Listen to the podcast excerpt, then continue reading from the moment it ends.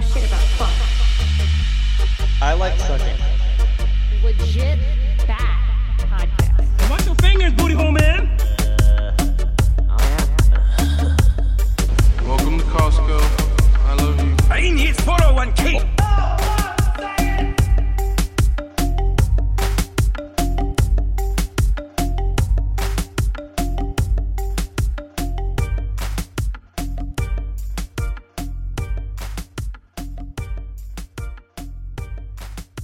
hell, people! Welcome to Legit Bat. This one hurt my brain, as I say at the end. Uh, I. It's funny. We didn't have much to say. We couldn't. I mean, Ari and Andreas, just between the two of them, I don't. I mean, I'm glad I scheduled both of them, but seriously, I need to get each of them separately and then combine them again. But we're definitely going to get them both on again. They they're mind blowing. If I said it at the end of the episode, if you are listening on audio, go check out the video because that's the money shot there. Because Ari brings a bunch of pictures and videos and everything else where you can. I mean, if you're a visual learner, like I've said before, you want to see this one. It's fine over audio, but go look at the video. It was It's insane. definitely a part one for sure. You Yeah. could tell that they could have gone on for a very long time. Uh, it's not really new information. It's information we've heard before, presented in a very different way. Well, and differing opinions. It was great to have Andreas on because he has kind of a different opinion than Ari. And if you've heard both of these guys before, I don't think I've ever heard them together. So I don't know if it's differing. They just kind of both bounce off each other, and then they are like, "Ooh, it might be that too." A little bit. They no one's solid on what exactly happened. We all weren't there, but wow.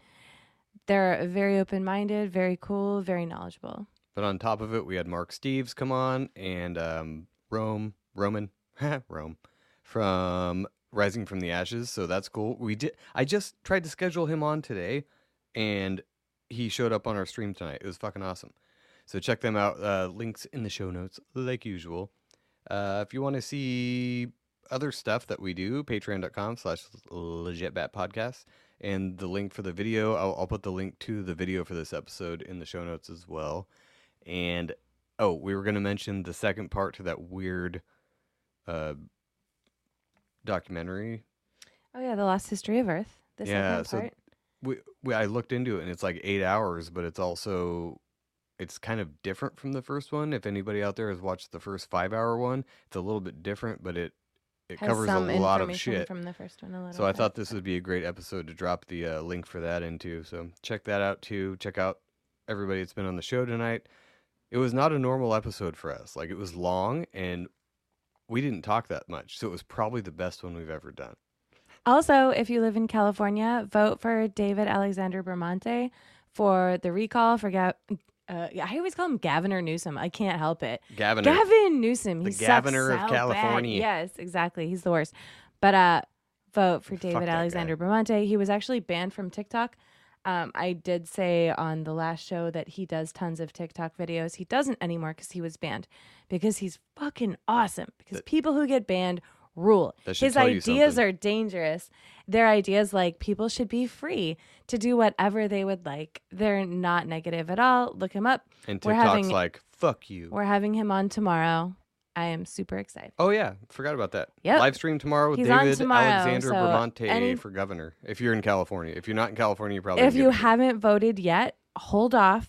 Just listen to our show tomorrow and listen to him. Do your own research. I don't want to tell you all what to do, but he's pretty cool. Well, yeah. On top the- of it, I think voting is bullshit anyway. But if we do have an illusion of choice, it's going to be this guy for me. Uh, talking to him to him tomorrow may, might change my mind. I don't know, but I don't think so. What I've seen from him, I talked to him today a little bit, and he seems like a solid dude. He's way more great. solid than that wiener Gavin Newsom. That's sure. all we got to say. Gavin or Newsom, fuck you. And if you're not in California, disregard this whole thing. anyway, we will uh, catch you next time tomorrow, actually, and then Ripple Effect on Sunday and a Sunday night shit show. We got a double show Sunday, which I'm gonna be so tired. Which I didn't know about. Oh Oh, well, we can reschedule. But no, yeah. it's fine. I'm down with that. I just didn't know. Damn, I need to check the, ca- the calendar. Okay, I'm drunk. Sorry, everyone. yeah, I'm, I'm. a little drunk. We gotta cut this off. Okay, thanks All for right, listening. bye. bye.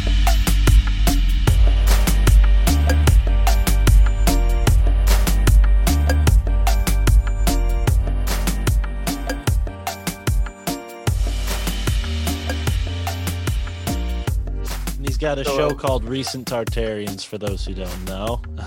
right I, on. I was gonna the say we should probably do do a little bit of plugs at the beginning, and then we can get into it. So we, that was Mark, Steve's. Everybody knows Mark from My Family Thinks I'm Crazy. How's it going, Come buddy? on, brother. Thank you. And I gotta say, shout out to Andreas. I love this guy. Shout out to the episode you did with Sam, dude, and Mark Thank you. Twain talking about that whole segment. I've never heard any of that, so I was excited. But for folks who are live stuff. Yeah.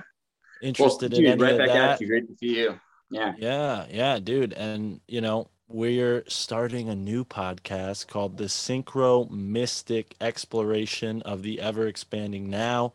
We're three episodes in, but I hope to have Andreas on there. Ari, we're going to talk about synchronicity and get into how you can actually change your life for the better and maybe how the research is a part of that. Because I think the mystery that we're all unfolding here, getting into, is like what makes this so fun for me. Right. I, I'd, I'd also say uh, check out Andreas.me if you haven't already figured it out. I have a website that's updated now. So you just go to www.andreas.me. That's it. Just Andreas.me. Oh, it's not it's not Zertus.com anymore. I do have that too. Exertus or ex- xirt.us. I have exert.us also. But Ooh. Andreas.me is easy so that people can find, you know, I feel like it's there's it's an easier name. You might have heard of it, you know. Yeah. Then we got uh, Roman from Rising from the Ashes. How's it going, buddy? Hello, how are everybody? How are everybody today? You're gonna fit in just we fine. is great. It's a super meta hey. question. I are a baboon. yeah, give us your uh, your show or where where we can find you too. Oh yeah, Rising from the Ashes podcast. We've had Ari on before. That was an amazing Absolutely. episode, dude. um, so much love going around. Alternative history. Um, uh, I, I cover a lot of plant medicine because you know uh, health is the most important thing. Health is wealth. It's the goodness that is with your cellular body. Um, so uh, yeah, all that good stuff. And thank you guys for having me on. I really appreciate everybody. Of course, dude. And then last but not least, we got Ari Asulin, right? Did I say Yes, that right? absolutely. It's not Asulin, everybody. It's Asulin. I always get it wrong. I'm sorry, Ari. It's okay. Don't worry about it. Either or. So, yeah. he's, he's the man with the uh, the presentation for us tonight. So we're gonna kind of just hand it over to him, and then you guys can duke it out because we you guys know way more about Tartaria and everything than we do. So I'm just gonna hand it over to Ari here, and if you're just listening on audio, head over to Rokfin because uh, this is gonna be visual heavy, I'm sure. So yes. Ari, take it away. Try to. Absolutely. So, uh, yeah, my website is paradigmthreat.net. And I started two, two, two years ago when I sort of uh, hit a, a climax of research um, went from going from amateur and investigative to starting to decide that I have, I'm ready to make conclusions on things. And I, I see like everyone has sort of their angle on why they care about conspiracy, history, all history, all that. Everyone has their investments into it, right? I, you know, someone likes it because of family or where they're born or you know uh, something they just saw online. But um, in my case, uh, I came from a social engineering sort of perspective, where I would say I'm sort of late to the game when it comes to conspiracy theory in general, and I've been catching up since about 2014 when I started getting interested in it. But uh, the social engineering aspect of it is what really caught my interest. Going back to the early 2000s of the online days, you got IRC, you got you know StarCraft on Battle.net, you got all these these new technologies just coming right out without any um, with any gauges and people sort of discovering how to communicate in all kinds of ways. And I sort of magnet uh, you know, t- was drawn to uh, social engineering. Let's just say the idea of BSing, that pr- pulling pranks on people, you know, trying to play tricks online, especially in video games and forums. I came from a website called OC Remix, which we remixed uh, video game music. And yeah, there was just a lot of pranks going around. And I just really got this dose of the idea that people can be so easily social engineered. They can be sort of routed into, you know, mundane conclusions that, you know, they're better than that, but they can do it, but they can be routed anyway. And and the power of that is what drew me to conspiracy land. Um, certain topics I saw, um, which I did not understand right off the bat. I saw an article in 2010 about predictive programming. And this concept was just like hard to, you know, why would that work? What what is it? You know, that sounds stupid. That would never work. Those are all the initial conclusions when you read these concepts until you finally get to the point where you want to say, okay, maybe it just does work, and maybe it works really well too. Maybe predictive programming is what they ended up. They, you know, let's just uh, start calling them the deep state. Have decided is the best way to rule people. You don't tell them, you don't hide the plans from them. You don't lie to them all the time. You show them stuff to their face in a proper context. You tell them what you want them to believe, what you don't want them to believe.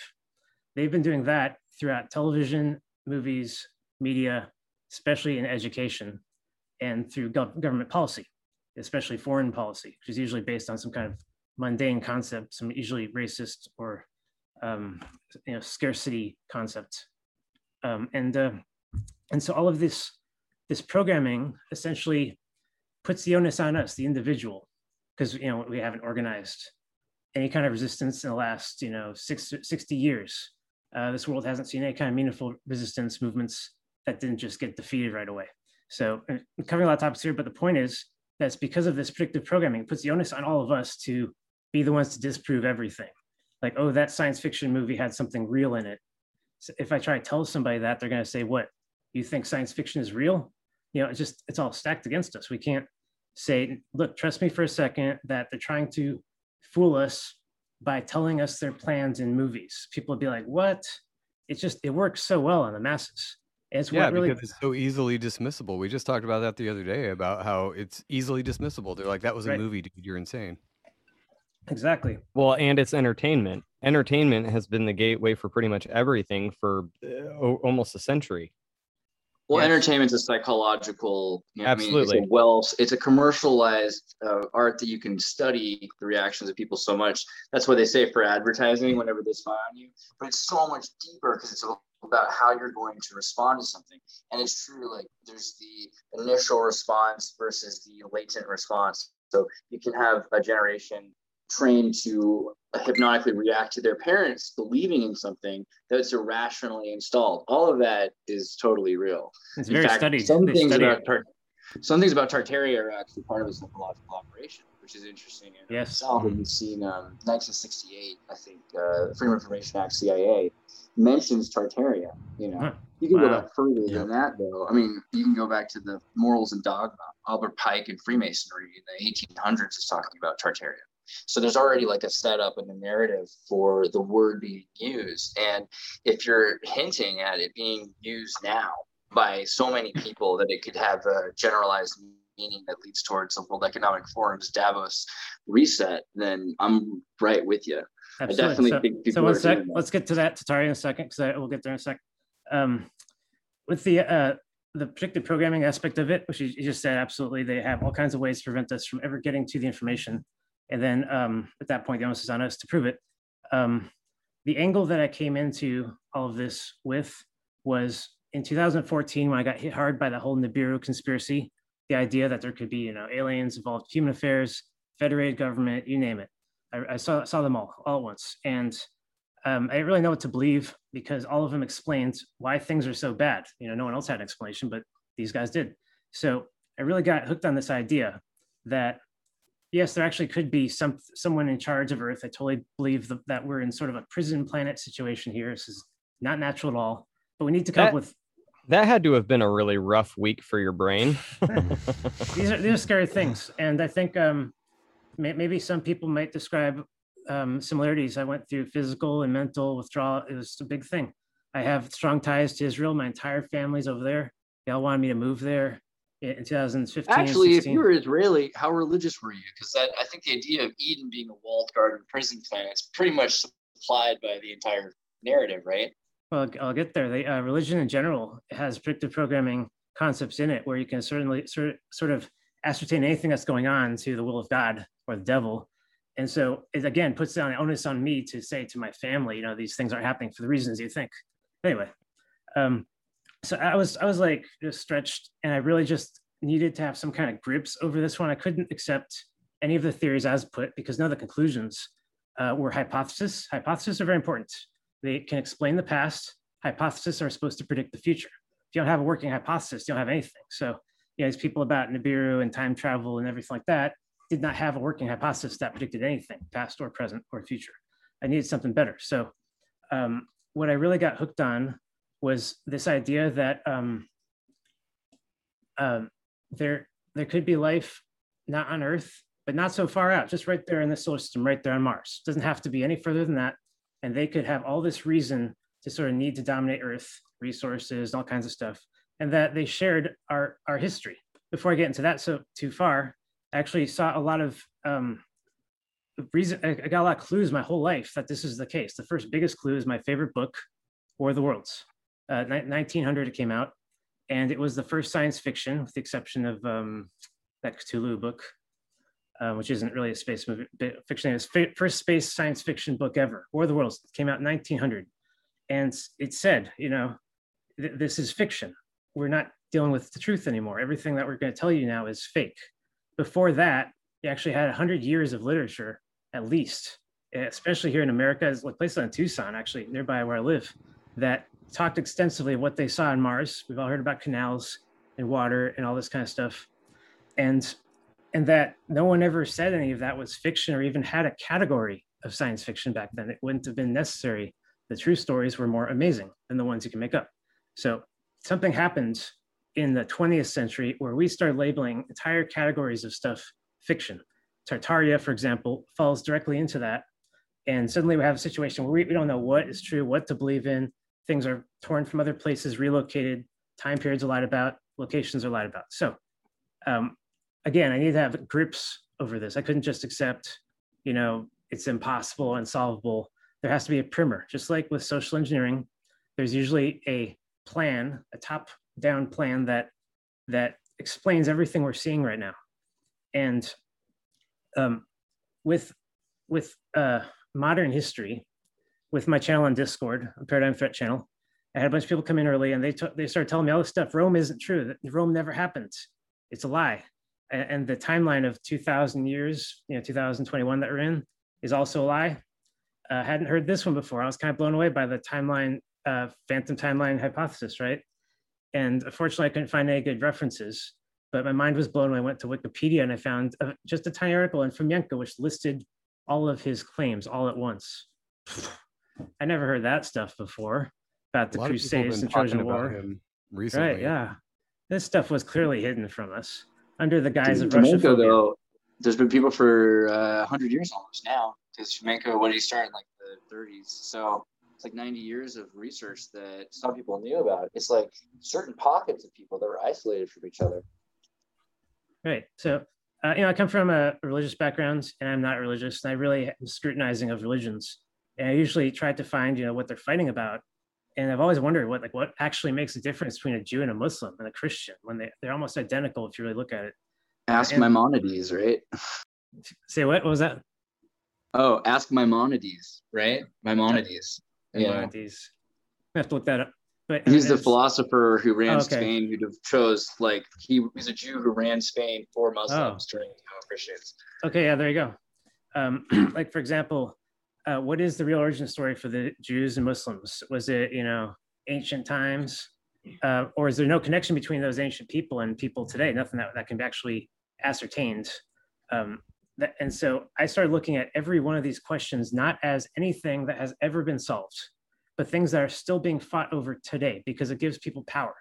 People in Israel, people outside Israel, you name it. There's all kinds of power ascertained by causing conflict.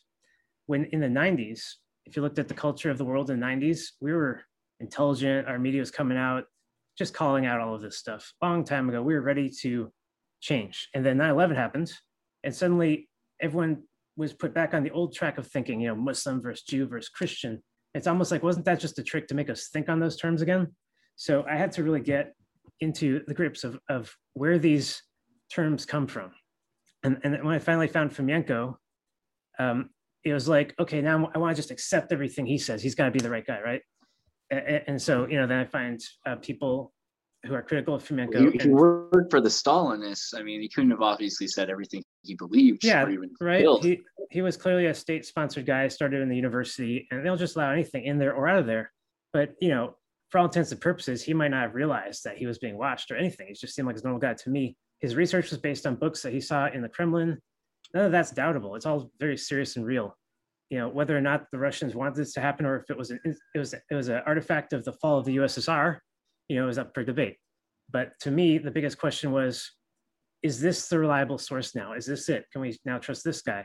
And what I found out is that the Russians also have, you know, biases towards the West. They have their own kind of version of history, and they think that they're wronged in many places, where you know, the Western people think they were wronged. So that's that was finally the primer I was looking for. Um, not that one was right or the other one was right, but that there's this huge schism in, in Europe. Uh, it's East versus West. It's polytheistic East versus monotheistic West. It's Inquisition Roman Empire, which is actually the Roosevelt Empire, coming from the East to the West and causing the Inquisition, um, making a bunch of people flee to America. That kind of that whole story is real. It's just that the people of the story have been fighting each other and are still fighting today over it. Why wouldn't you? This is the, if you benefited from a crime, you need to cover up the crime. So I finally found my primer. All history has been redacted because, in my opinion, because people need to cover up their crimes. That's the biggest reason of all. Everything else is, is secondary. The biggest crimes of, of modern history, for example, that happened in the 19th century, um, might have been pushed back as far as a thousand years or more. Um, the Aztec Empire being wiped out by the conquistadors. That might have happened in the 19th century, you know, and pushed back. Uh, Fomenko certainly believes that uh, Columbus came 300 years after they said he did. And, um, and there was an attempt to wipe out the American population.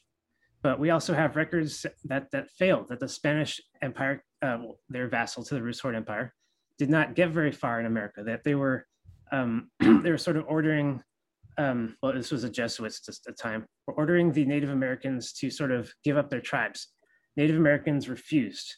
And they gave them this edict that says, if you don't obey us, the church said to the Native Americans, if you don't obey us, we're going to take your children, we're going to enslave them, we're going to, we're going to subject you to the yoke of the church, is what they said. Um, so, so this again, this is the kind of thing I'm looking for. Unsolved conflicts that are still happening today. Um, the East versus West thing is very prevalent. You got um, monotheistic Reformation style religions spread throughout the world, thanks to the Jesuits. And um, in Russia, you have this evidence that actually all of that religion was theirs, that it came from there. The Jerusalem number two was actually the Kremlin. That's where Jerusalem was before the 19th century. The Kaaba, the original Mecca, was right next to the Kremlin. It's big cube that everyone worshiped because it looked like the North Pole of Saturn. And uh, Christianity had its origin from the Orthodox Church, and Islam, they were the original Jews of the Roosevelt Empire. Uh, and, and that only because somebody defeated this empire and stole its history that we think anything else. We think you know, Muslims came from Saudi Arabia and so forth. So I'm jumping all over the place. Um, anyone have any questions or anything so far? I don't Keep jumping. I like it. Killing yeah. it, sir. Killing it, sir. Yeah. Thank you. Continue your, yeah like i said this helps me get, you know get over what each time. Um so for my hypothesis i basically um i was triggered completely by finding the mud flood conspiracy only about nine or ten months ago. Um i was blown away by it. This is not your normal conspiracy your daddy's conspiracy. This is uh, not jfk this is something else. This is um something happened to the whole planet and nobody wants to talk about it. You know it's about summing it up right there and when I say nobody wants to talk about it, what I really mean is you go to these locations, which which qualify as mud flood locations, and we're looking for reasons why this happened, alternate to our hypothesis that we come up with. And nobody in these locations will ever talk about these things, these events. They'll say these buildings are always like that, or that's just the basement. So that's what I mean when I say nobody wants to talk about the mud flood um, geographically. So the mud flood seems to be, let's just say, the biggest conspiracy of all. That's the one that we have to find an explanation for it. I actually had a person come on the channel today and say, uh, you know, how do you know it's not liquefaction? Yeah, that's a great question, great hypothesis. Liquefaction, it's known to be caused by earthquakes or energy weapons. It can make um, a car sink into the ground. It can make a house sink into the ground. But if you look at those videos, you'll see that the cars, the house, they always tilt when they when they affect liquefa- liquefaction. That they're never straight. It's like the Tower of Pisa. Um, and in fact, these mud flood buildings never do that. They actually are, go straight into the ground or the ground level goes straight up above them. Some locations, right, yeah, some locations, you know, five, six feet, some locations 20, 30 feet stories, some locations way higher than that. Salt Lake City Temple, for example, um, apparently has five stories buried underneath it. Um, and no one would have wanted to build it that way, and those stories have windows. What was that? Go ahead. Well, I've, I've heard seven, but Seven, exactly. yeah. I was yeah. being And the whole, there, and know? anywhere that's in the Mormon area, the Deseret buildings, supposedly as tall as any of the buildings are, they're at least that deep, right? Thank you. As Thank you for telling me that. Yeah. Confirmation. Like that's something weird. And you got Mormons who represent a modern religion. Um, they already have an explanation for all this, right? They said that the um, the Nephites, you know, known as Nephilim in the Christian Bible, came from Tower of Babel to North America. And, and um, when they mean the Tower of Babel, they actually mean the collinear configuration of Saturn, not an actual tower. Um, but that's you know theory. Uh, what was known is the Book of Mormon says that they're all killed off and that they were giants. They're a giant race here in America that were all killed off because God willed it so.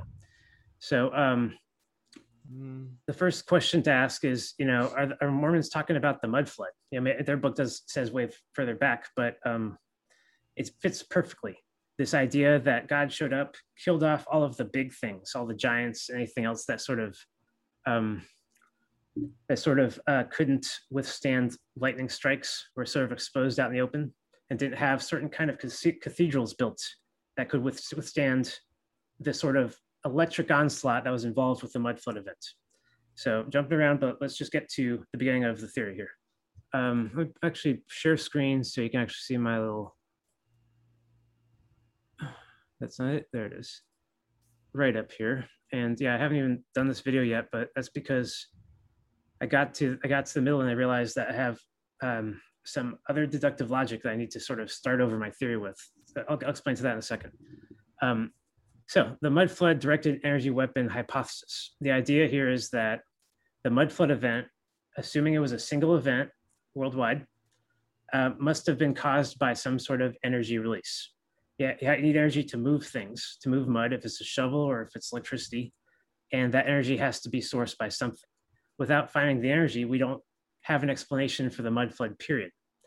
Um, so that's why it's a directed energy weapon hypothesis, because the idea is that regardless of how the energy got there, it was directed into certain locations on purpose, as opposed to, say, a natural phenomenon like the Earth experiences some kind of, you know, uh, solar cooking or something every 200 years or something. We don't have any reference points for that. We have stuff like the Tunguska event, which is crazy, and we don't know where it came from. And and so we have we have actually last reference points. Something crazy happened in the 19th century, a dust bowl and so forth, uh, explained by by human. Not to interrupt, but someone remind me later to tell my theory on that one after. But yeah, let's cover dust bowl at the end. Um, so I'll go into a bunch of them. Um, but so um, so the point is, if there was such an event, if we can determine when it happened, then we absolutely have to determine why it happened. Um, it seems like uh, most of the researchers I've seen have agreed that this event occurred between the early 19th century and 1860. So about a 60 year period where it started, stopped, recurred, and then after the 60s, it never happened again and was, was forgotten about, whatever this event was. So um, first question is, you know, uh, well, let's get to the question. We got to what and how is is um well out of uh, order here. Next question really should be no. Okay, so how is fine. Okay, so um, if we know when it happened, and we don't think it was a natural event because we don't have natural reference point, then we have to explain why it happened geopolitically. We have to look at that aspect of it. Even if it's a federation of aliens that invaded Earth, if, if it's that, then we have to look at that as the hypothesis. So the first thing about the mud flood is it seems excessive. It seems like this world became post-apocalyptic at that time and that we're sort of living in a recovering world. It's going back to normal very slowly. Um, that this event was not what anyone wanted to happen not even the people that caused it. That, that would be the first uh, i would say logical guess to make. Um, otherwise you could say you know they would have done it in such a way that kept them in power and kept the secret going and they could use it again in the future but um, again this seems to be an excessive situation where buildings rose and and there's no reason for them to want that. They might have wanted to destroy targets, but they didn't want to leave evidence behind. So, um, so what is the way that this event could have happened in the 19th century? Well, we all know about theories of, of technology um, in, in the last thousand years. A lot of theories coming out. You got sound cannons, you got airships, you got all kinds of cool stuff that may have existed and is now suppressed. Um, So that would tell, give us an idea of where we were with technology at the time. Is that enough to like destroy the surface of the Earth? No. So what are we looking for? We're looking for some kind of advanced weapon, something really advanced for its time. If humans on Mars shared a shared history with us on Earth that is only about what I, I've estimated to be about 4,000 years long, then they would just be only a matter of hundreds of years ahead of us in technology. They would have the capability of making this kind of weapon very easily. It's just about coalescing energy to one point and releasing it. The energy has nowhere else to go but the nearest planet in opposition. So when Earth and Mars become in opposition, happens every 36 months, I believe. This is a possibility for this energy to be released from one planet to the next. The energy, of course, would come out in a haphazard sort of way, but coalesce to a point on the Earth's EM field, pierce it, and come down onto the ground. This um, this instrument, you could call it, was precise. It was so precise. It could actually take it could actually carve out locations on the ground, destroy region. Um, it was a weapon. That, that's what the hypothesis is. Um, now, where was the target? Um, if we look at geopolitical events, we um, we could see that there was a there was a French Revolution right before, and that leading up to the War of 1812. The War of 1812 was another big overlooked event of the 19th century that you know we've all heard about in in school, but nobody talks about it. They always talk about Waterloo. They always say Napoleon, you know, screwed up in Waterloo. It's like well, Waterloo is nothing. Uh, the invasion of Russia was 420,000 soldiers. It was huge. Um, crossed the Alps, it was nothing, nothing. So then, what was it? What was Napoleon's invasion of Russia? Was that, you know, like a big deal war? Was it like World War One kind of? Because they don't call it a world war. Well, surprise, surprise, there's another war happening at the exact same time here in America, War of 1812, uh, against the British. And if you look closely, the British at the time were still were, were, were just just independent from the va- they were vassal to the Rus Horde Empire, and they had just become independent. And the American colonies again had declared independence 1776 from the Rus Horde Empire, not from Britain. Um, when the British attacked Americans in 1812, Napoleon was here. He had all of Louisiana. And he had about a third of North America this battle happened while Napoleon was here, and it happened while he was invading Russia. It happened in the same year. This is a World War of 1812. And of course, it needs to be taught that way in school. It's the first World War we had. It's very different from World War One, of course, because one was fought with with meager artilleries and mustard gas and trenches. Was almost pathetic, and none of the soldiers wanted to fight. But the 1812 Well, war. Go ahead. It's pretty bad though. They have all the 1812, and I I've been, we've been calling it World War Zero. Is like it has unbelievable amounts of high industry, like the kinds of explosives and biological warfare and fire and other things that seem anomalous. Is yeah, they had a lot of tech. Yeah, I should totally play uh, 1812 Overture right now because it kind of makes the point. I mean, Tchaikovsky hated that song. He didn't want to work on it. You can kind of listen to it closely and see why. You know, it's um represents the Tsar's victory over Napoleon. Nobody wanted the Tsar to win. Nobody wanted Napoleon to lose. But anyway, But they literally that uses cannonballs, right? yeah, yeah, right there. It uses cannonballs. cannonballs in the song. Literal cannonballs in the But were any real cannonballs used in the Battle of 1812? Some people uh, say that the cannons, right? Yeah. Some people say the cannons don't work. You put gunpowder and cannonballs in the cannons, you ignite them, they just crack in half. So they could potentially have been sound weapons. You know, defer to the other experts on that one, but I've seen those videos. and it's pretty convincing. So the 1812 war seemed to be a time of high technology. And then right after that, we have the mud flood event. And now we have this this sort of reset, which people aren't aware of what technology is possible. A lot of it's we're told is not possible. Lasers, anti-gravity, instantaneous teleportation, healing technology. We're, we're taught that things like um, uh, the stuff they put in the water, fluoride, is you know good for your teeth. Um, when there's every reason to believe in the 18th and 19th centuries that people were very telepathic back then, and tele- telepathy may have played a role in some of these major events. Had the 1666 revolution of Judaism, where the rabbi was telling everyone that he'd been hearing voices directly for many months. And a lot of witnesses confirmed it, and has literature. Uh, you know that that could have been really telepathy. You know, was it from angel or was it from somebody on Mars during opposition? Um, let me throw out one random factoid out there, just something that just really you know, just nails these things into my head. But I found this one website which listed um, trade points from the Dow Jones in the in the 20s and the 30s, and they they were listing the trade points and comparing them to the Mars opposition, the, the periodic 36 month Mars opposition. Unbelievable, right? There's no way there's going to be a correlation, and there was. Apparently, the stock market went nuts every time Mars was in opposition for periods of 40 or 50 years straight. This is unmistakable evidence that they are involved in our affairs, even to the point of they're buying our real estate right here. So, you know, as humans, this is not anything else. It's not like War of the Worlds where they make it gruesome on purpose. In fact, War of the Worlds stole their, their creature from Cthulhu anyway. A lot of people say that in the forums. Looks identical. And it's a mind control, you know, thing trying to control humanity. It's the same thing again. So anyway, um, War of 1812 appears to be the trigger for the mud flood, which is where I get my main reasoning that the mud flood is a response to Napoleon's victory of 1812. Now, officially, he lost that war. But you can look at the details of, of his invasion of Russia. You can see that he lost 420,000 soldiers just by having not enough um, um, res- resources. Uh, you know, um, what's the word? You know, food supplies and stuff like that, and that they they weren't they weren't ready for the winter. But again, these these are professional soldiers from Europe. They were not uh, unaccustomed to these kinds of um, environments. They had resources. They knew where to get them, and they knew how to hunt. The official story of, of Napoleon's loss 1812 makes no sense. He he didn't seem to have lost that war at all. He seemed to have reached the Kremlin. The Tsar's army wasn't there; it was gone, and it looked like that's it. That's victory. And then suddenly he loses after that. So what else do we know? The Kremlin was burned to the ground.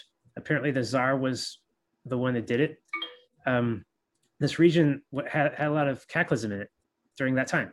Um, later on in history, we see other cataclysms in the same region, like the Tunguska event. We got a lot of reference points that Siberia in general has gone through massive upheaval. Siberia, um, as we know now, is basically the covering up of this Tatarian empire, this Rus horde empire that used to exist for a long time. And when Napoleon, who was enemies with the Rus horde empire, when he defeated that empire, his victory had to be reversed, but they couldn't leave that empire in charge either. They were defeated too, and anyone else on Earth that might have later posed a threat. This is just going back to my theory of, of why of uh, why it happened. Um, if if uh, someone on Mars convinced everyone that they had to reverse the the course of events of the Napoleonic Wars in order to reassert control over Earth, in order to continue the resources flowing, then um, then they would have all understood that this has to be done one time, has to be done correctly, cannot be done. Can I have to repeat this 200 years later? So you got to take out everyone that will eventually be a threat. Napoleon, obviously, um, the Tsar. Well, they were actually the original empire enemies of the deep state. They were the ones where uh, Jesus came from the Rus horde empire. His name was Christ Andronicus back then, and he went to Central Europe, Turkey at the time. He went to Istanbul, to Jerusalem one, and sort of just caused all the problems and uh, you know screwed up their religion. Told them they don't have to believe in any of that monotheistic, you know, usury stuff, and they could just go straight to the Rus horde's version of it. Uh, uh, the the Horde Empire was, uh, in my opinion, and Fomenko's opinion, of course, he's biased, was a really well done empire. It was you know of the people. It tried it was first to bring democracy into the world. It's a lot of the stories were stolen by the memory of the Roman Empire, and then a lot of bad stuff was added in. Crucifixion, for example, which was extremely rare back then. It did not happen all the time, like they tell us in high school. Um, was extremely rare, and that they even crucified uh, Andronicus probably has a lot more to do with the fact that he was a revolutionary. Um, in, in the Bible, there's another revolutionary in the same trial called Barabbas. Barabbas might have been the original name of, uh, or their name for him. Why? Because he's a barbarian. He's from the Rus Horde Empire. Horde again, barbarian. They're implying that these people are are um, not civilized because they don't follow the usury and, and, and monotheistic religions. Essentially, they have barbarians in Africa. They have Tartarians in the east. They have names, bad names for everyone. So it's it, they call themselves. I'm actually not even sure what they call themselves, but Fomenko said Rus Horde Empire, and since he's Russian, I'm just going to go with that. So um, back to my flood. Uh, I was looking for. Um, let's see. Let's pull up some video here. I was looking for some real evidence of this. You know, I got some theories now. And what we're looking for is lightning scarring across the earth on Google, Google Maps. Um, it's not hard to find stuff that looks like lightning scarring. This is dendritic effects, de- or sorry, dendritic effects. These are um, these are kind of spiky um, patterns where energy spreads out and finds as much room as it can. Rivers obviously cause dendritic effects, but so does lightning. Lightning constantly tries to find the highest ground, and in a concentrated point of lightning, it would deteriorate the highest point and cause a um, a canyon. The, the amount of discharge you put into it. This you can be you can you can check out the SAFIRE project for the verification of this. They've done experiments in the lab of exactly this. Got negative electric scarring, which carves canyons, and positive electric scarring, which creates mountains, which is as amazing as that sounds. So um, first thing I did, I looked around for you know scarring, and I started camp with inductive hypothesis that actually a lot of the stuff we see can be explained by um, electric scarring. Um, but that was not going to convince anyone who also can say that could have been rivers. So um, what I started finding later was locations that could not be possibly be explained by anything, and, and that whether or not they could be considered electric scarring. So let me pull up a couple here. Um, we got this one's really interesting. Shiprock, negative lightning scarring. That's what I call it.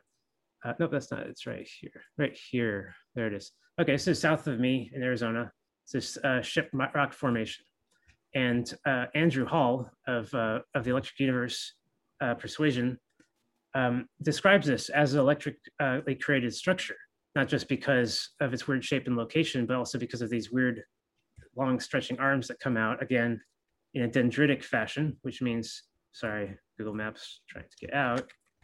That's great. Got stuck. There we go. Uh, coming out in a dendritic fashion. So if these things can be explained by lightning scarring, they might be evidence of, of uh, cataclysmic creation of mountains rather than the, the, the long-term version uh, that they teach us in school, uniformitarianism, you know, billions of years, that kind of thing. This structure cannot be created in billions of years. It's it's uh, up in the, in the air. You know, there, this region would have had to have been completely carved out evenly over this time, and instead we see these mesas all over the place. These mesas are flat. You know, they're not unevenly carved at all, and there's no signs of rivers. So you see my point. Some of these structures could actually be, um, you know, they're, they're unexplained still. But here's the biggest mystery of Shiprock, and you can look this up. Um, the Native Americans have a mythology about this location saying it was created by star people as their definition. They call them star people, you know, from the stars. They, they don't know if they came from close by a planet like Mars or somewhere further, but they are star people to them and they created this mountain. That makes a lot of sense to me. That's testimony that something like that may have happened on Earth. Um, a bigger one, though, since that one takes some understanding of of uh, rock formation, the biggest one I found so far is the Grand Canyon crisscross. I only found this about four months ago. I was going to ask if a Grand Canyon was one of these potential uh, uh, Yeah. areas of. Totally. Um, the biggest um, the biggest uh, clue that there's something weird about the Grand Canyon, sorry, I zoomed out a lot here, is that it follows the Colorado River, which did not exist 200 years ago, 300, 400 years ago. In any of those maps, you check them out, you'll see it was the Rio Grande. That was the big river at the time, came right through this region, and it is sourced from all the northern water water um, aquifers into a giant uh, river all the way to Gulf of Mexico. Um, now we have Colorado River, which sort of snakes uh, back up north. It goes into the Grand Canyon and allegedly carved it billions of years ago, or sorry, one million years ago. I'll be accurate. It's about like five million years ago. That's what they say. So here's the first problem: um, the Grand Canyon did not, or the Colorado River did not carve out any other Grand Canyons. Like in Grand Junction, you see just normal sized rivers. There's no Grand Canyons. We see crazy other dendritic effects. We don't know what that is yet, but the point is, it all just starts right here in the Grand Canyon region and just carves this magnificent one mile deep scar. Uh, could that have possibly been caused by a river? Uh, I say no. If it was five million years, then it would have caused another canyon at the beginning of the Colorado River and at the end of it. It, it almost looks like veins or like a vascular system. you know? yeah, there's a lot, lot I to was just say gonna here. say, isn't dendritic like derivative from dendrite, which is like the synapses in your brain? uh, dendril. Um, let me pull up a picture real fast that really explains. It's like a bot. It, it just describes any like branching. It, it- Right, branching. plants, I should say Oh, branching. okay. Dia, dia is like bio, sugar, so yeah. it's like by way Yeah. through connection. Yeah, But a- I mean, Fractal.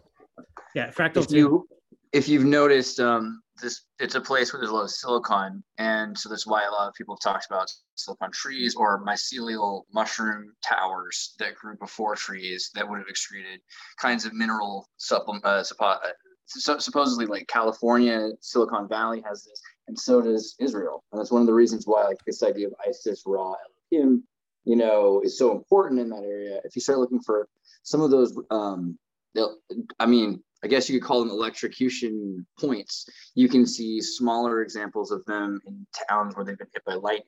Okay. So it, it have you have you seen the work of Mike Ferreira? um, maybe not familiar. So he's not he's you know he started out like not knowing much about Tartaria either or about you know dues, but started looking at direct energy weapons and some Nice. stuff. He's a lot of good uh, information on this whole area. Yeah, look it up. I'll definitely check it out. So yeah, real fast. Um, this picture right here. Um, this is from the Electric Universe. Um, you can check out, subscribe their YouTube. They have amazing videos, and they already made the case. Uh, what we're seeing in a lot of these mountain formations are actually um, uh, fractal or dendritic patterns. Uh, here's a fractal pattern where um, you know we thought that these kinds of mountains were carved naturally by you know wind and rain erosion, but clearly there is a pattern in there. Um, so going back to the uh, Grand Canyon, dendritic patterns, yes, but is there anything that just uh, proves it? That couldn't be something else. It couldn't also be rivers acting in a weird fashion. And that's when I finally found my crisscross. It, um, so let me pose the question to you. If two rivers form in any circumstances in nature, can they ever crisscross? Or is it more natural for rivers to follow the bed that already exists? Second river shows up on an existing river bed and it just flows into it. It doesn't crisscross and form a new river. If it's impossible, go ahead. It can follow it can follow paths of least resistance. So if it's coming up to a point where certain kinds of crystalline mineral deposits or metallic glasses are starting to form, you know, Right, right. especially where a volcano is, short like long story short, that's the only place where that can happen. Pretty much right. So, so existing scar, right? So you're essentially saying um, something else would have had to already exist in that region that was so prominent that an existing river flowed through it. But here's the thing: as all that that mineral that you just described exists within the slit of, of the region in the, this hypothesis, the river would have would have driven those minerals out sooner because they're so susceptible to erosion, and it would have still followed the second the, the existing riverbed pattern. It wouldn't have gone off in the direction that we see today. It would have been affected by that other crisscross in some way. Do you guys agree with that? Sounds legit. Yeah. I mean, Yeah. I, don't uh, I, I, it doesn't necessarily have to be that way, but in in, nor- in normal circumstances, I can see how it happens a lot. But nature's pretty weird because Yeah. what it's doing is it's following the path of least resistance. So sometimes water will go uphill to go Right. downhill further faster, Mm. and sometimes water will start a path because of some other you know like you said pre-existing reason. But that reason might be so small that it's a feedback loop. And the feedback loop builds so much that you can you know like have you seen like the Volnish lake right in russia? And they like diverted like less than 10% of the lake 40 years ago. But now the lake is completely dry because it no longer rains there. So every year it dried up more until it was gone. Totally. you know we can very quickly have a feedback loop system as well. Right. In this condition, I just assume that after five million years, all things are equal, right? You know, that- that any uh, weird conditions would have evened well out. I didn't, I didn't want to interrupt but another another contention so with this idea of millions of years being you know carbon dated let's say or we're using carbon emissions to like Right. track so the problem with that is what you can uh, what I would say is i know people who would very reliably carbon date eruptions but i don't know a lot of people who would confidently stand behind carbon dating years so specifically especially when it's something so trivially as one or five million, because it's so different at that point. Oh, I agree. Uh, because the amount of eruptions that could happen, we're predicting based on how many eruptions are happening now, which are already, by the way, a lot. But there could be moments Mhm. where there are none. And I mean, theoretically, it's it's likely that there are always eruptions, but that that also changes. Um, it could be thousands of years ago. We just had so many eruptions. It seems like the carbon was, you know, that that's that's the other thing. Totally agree. And I, don't, I doubt any, many people here actually believe in this five million year timeline anyway, right? Uh, raise your hand if you do. yeah, I didn't think so. Uh, but yeah, I, I was only using that as a reference point to the existing hypothesis that this was carved by water. That's okay. And five billion, five million years or billion would have been long enough to sort of even out all of the weird effects of water and, and air and everything. And therefore, uh, that explanation would still need something new to explain these crisscrosses that we're seeing. These, of course, aren't the only region. I could also go to um, Actually, I'd like to further agree with you by saying that over that many millions of years, this should have dissipated. If this was, it would have smoothed out. absolutely.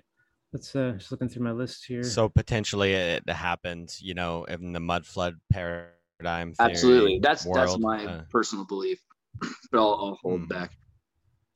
right. so uh, yeah, I'll get past this. Um, the um, oh yeah, there is one other thing that I want to show. Um, in Asia, oh yeah, Great Wall of China, of course. Um, so Great Wall of China, we've all heard, you know, is this structure that they built, the Chinese built in ancient times to hoard off the Mongol Empire. That's not zoom out. Zoom out here? There we go. And uh, as you can see, the shape here I got marked off of the wall, the Great Wall of China, uh, built in different periods for different reasons. Right away, I'm sure uh, you can point out a lot of contradictions. Like, wait a second, you know. Um, the first question is, you know, why did they build walls around regions that essentially didn't really have much life in them? Another question is, why did they build them south of this desert region that nobody can live in? It's very unlikely that an army would go through. I can go on all day. Why why isn't there a wall here that can just walk around? So there's problems with the Great Wall of China. I was looking close at it, and I noticed right away that it follows the same dendritic patterns as everything else. It, it's random. It's spaced out based on you know availability of space, energy, and um, and that if there was a ancient wall built on these regions, that they they probably didn't pick the best path because they sort of just built it everywhere. Um, furthermore, if you look closely at these regions, not much, much of them have much evidence of a great wall. They sometimes have walls, sometimes they have ridges, which could have been formed naturally. Um, and then finally, I'm just going to cap it off by saying um, the uh, terracotta warriors and a lot of other um, ancient artifacts of China are believed to be fake by a lot of people for a lot of reasons. Uh, Um, that the Chinese um, uh, history essentially itself is fake. Fomenko, again, will, will agree. He says that the Mongols are actually the Ru- Rus Horde Empire again, that they were they, stole, the history is stolen, they moved into the desert region. And they said they kept invading China, but actually, uh, Fomenko points out that China was a vassal state of the Rus Horde World Empire, that the world was one big empire back then. They were not constantly fighting each other for thousands of years. There were no Mongols. So the Great Wall of China to me does appear to be an attempt to cover up a recent scarring that occurred in this region. Here's another way more prominent recent scarring that may have occurred in this region. India, the Himalayan mountains. of course, a lot of people would just spit the drink out at this point to suggest that such a region could have been created recently or by, by cataclysm, that these aren't naturally forming mountains. But again, we see the dendritic patterns. These uh, rock formations um, could not have been formed by water because they, they didn't start from one flat space and then then carve out into water. They would have been much more. Um, it would have been much more even. Like th- these patterns here, they represent. Um, well, if you go to the Electric Universe people, they will explain this a lot better. But they, they represent a spacing out of energy. Um, in this region, you see that. Um, let me map it up here you see that the Himalayan sort of presses down against all of India right here. To explain this, they say, oh, this is a um, subduction zone. This is a continent sliding into Asia, causing Himalayan mountains to go up. Okay, that's that's a pretty good um, theory, but um, if you look at the world map of uh, of zones, let's see, got everything ready here. um, you'll see that this region isn't well explained by a, um, let me grab it. There we go. I have a better one. Oh yeah, this is it. The, the um, this region isn't well explained by a plate. If you notice the Asian plate or the Indian plate, sorry, has to curve up and, sort of bend into Asia in order to explain the Himalayan mountains. That subduction itself really isn't a good good fit for this. They just they said that because they didn't have anything better. And if you remove subduction from the equation, then the Himalayas become extremely mysterious. Not just because they look mysterious, but because if you look at old maps, now here's the part that's going to be interesting. Uh, if I have it ready at all. No, I don't. Just bear with me one second. Can post all this out if Have want you, later. uh, Ari? Quick, quick question, go if you don't mind me asking. No, not at all. Uh, there's there's myths of uh, electric scarring on like the surface of Mars. Uh, Yeah. Does anyone know about that or, or uh, Yeah, well, let me- conclude that? Absolutely, I can get into that. Did you see that picture that Twitter, uh, NASA posted on Twitter earlier today that had camels and people walking in the background? No, oh, fuck, No. this is a Yeah. totally different folder. Sorry, I got it now. Okay. That was Here's m- today. Yeah, I'm gonna find it. I'm gonna send it to you. One second. All right. So here, so I look at uh, old maps. I love looking at old maps. Go to raremaps.com. Just you know, they have everything on display. Um, maps are a perfect place to just point out contradictions in history. Uh, they don't agree with each other. The regions are different, different times. Fomenko will just go out and say things like the uh, West, uh, French and French, English, and German maps of 16th, 17th century. The Jesuit expansion randomly placed Jerusalem in the Middle East when everyone knew Jerusalem was in the Kremlin. So maps actually represent a point of contention to fight over. Maps themselves represent the war itself. If you believe in one map, you're on one side. If you believe in another, you're on the other side. So um, in the case of India, the old maps of India look totally different from anything today. First thing you notice is the lack of the Himalayas. They're just not there. You see some mountains, but they're not, you know, in the shape of the Himalayas. Might go back to that picture. See, boom. And isn't it interesting how like Nepal and, Bhutan are created on the Himalayan regions? Like they're the cover-up countries, you know, of all of India. That you know, these countries these countries didn't exist before. Um, what did exist is these rivers. You can see this big delta right here. This is clearly the outlet of the aquifers of Central, or sorry, South Asia, um, with the mountain region being up here. So going back to that photo, let's take a look at the Ganges, because the Ganges doesn't go up there at all. That was a blurred photo. Okay, the Ganges starts down here in this delta, and it goes and curves around. It goes up here. There is the old delta right here. It's all dried up. Here is the old river. It's also dried up. So again, it's just like the Rio Grande versus the Colorado River. We have a new river. Everyone's heard of the Ganges, and we have this old river, which um, you know is dried up, is gone, and yet it appears in old world maps. So that is actually my bigger clue that this region did not used to have Himalayan mountains. It's completely electric scar that happened recently, 19th century. What do you guys say? Have you seen California was an island? Oh, yeah, know, I can go into that. All right. There's, uh, you know, Cortez said it was an island, right? And the north side of it wasn't connected. There was- Everybody said it was an island. The Right. whole, like every Peninsula? map of it is an island. But at some point, uh, the gold rush, you've got people with these giant hoses and they're spraying dynamite, and you know, like they, they blow up the mountain and then they wash it away in these giant flumes, and then they just completely buried. Again, not all of it, but enough of it that feedback loops completely dried up what is now basically Burning Man, Black Rock City. Right. Wow. Um, yeah. Um, it could talk about the Nile. Uh, the Nile is a mystery. Um, Dude, and but look right there. That's California. Look at that. That is a picture of California. It's an island. you, know, you notice all the port cities? Port, port, port, port. These are parts Oh, of the yeah. Rus Horde Empire. that go straight to uh, Europe. You know, no problem. Batman. Batman is Zorro. Like he's from Valencia, hence the bat symbol. And if you look into Capitola in Santa Cruz, you know that was originally where the capital was supposed to be before they wanted to move it to Sacramento because it became the train depot. Wow. And they used that train to just keep lugging material. Nice. So yeah, good. Thanks for mentioning California because ties into my point. Where is the Grand Canyon on these old maps? Can't zoom in here, but on the on the Rare Maps website, you can zoom in as much as you want. Go into detail, and you can see that there was old cities and old palaces in America with Roman architecture, and there was no Grand Canyon, and there was this huge ocean or sorry sea in between here in California. Uh, it was clearly a different place. If you look at the northeast, uh, sorry, west, northwest of uh, North America, in all of these old maps, you'll notice it's big and empty. There's nothing up there. It's right here. You see all this detail right there, nothing. Um, that was the mystery zone.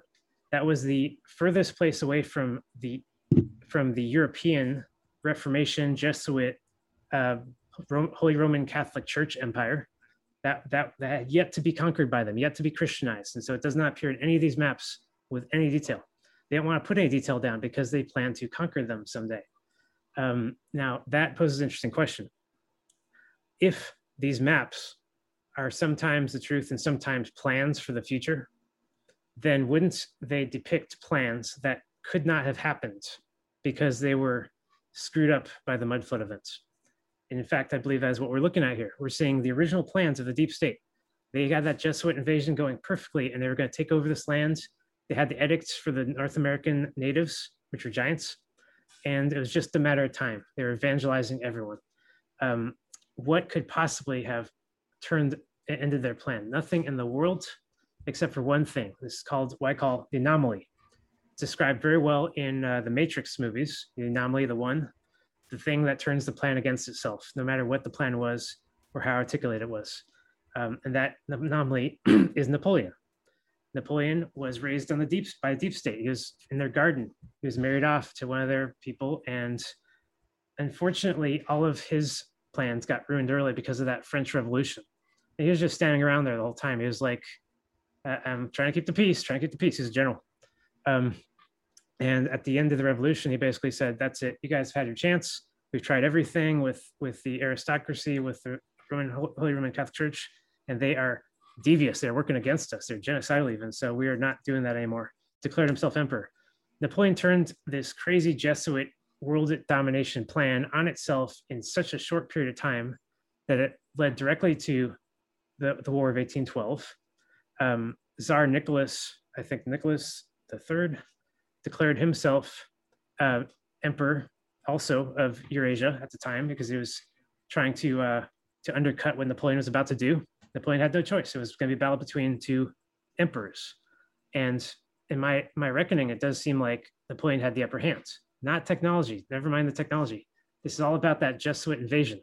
They were convincing every indigenous race on Earth to to give over their religion to Christianity, to monotheism, and they were so good at what they did they were um, that you know all they had to do was turn that plan to something better. The new plan that Napoleon had offered everyone was um, no more, you know, no more deep state, no more usury. You can go back to being a vassal state, uh, you know, like it used to be. And with this promise, he was able to convert each of these regions, especially Spain, especially um, Egypt, over onto his side. He, he got a lot of allies in a very short time, and it's because of these allies that I believe that the uh, mud flood event, the uh, the weapon event, um, had to target all of his allies, anyone that could have potentially sided with him, and preserved the people who maintained loyal to the deep state, even in sight of his enormous popularity.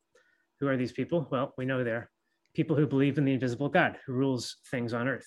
If you have that religion, if you are Christian, Jew, so forth, Buddhist, you will um, defer in times like this to the church and what they're saying, and they will say that Napoleon is evil.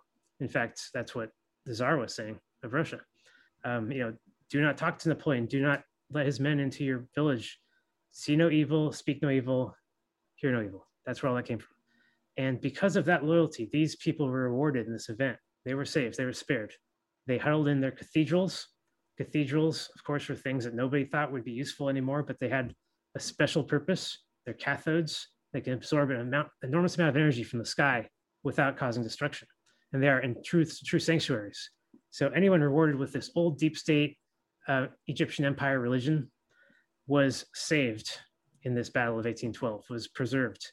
And ever since that date, you have all these reference points to people saying so.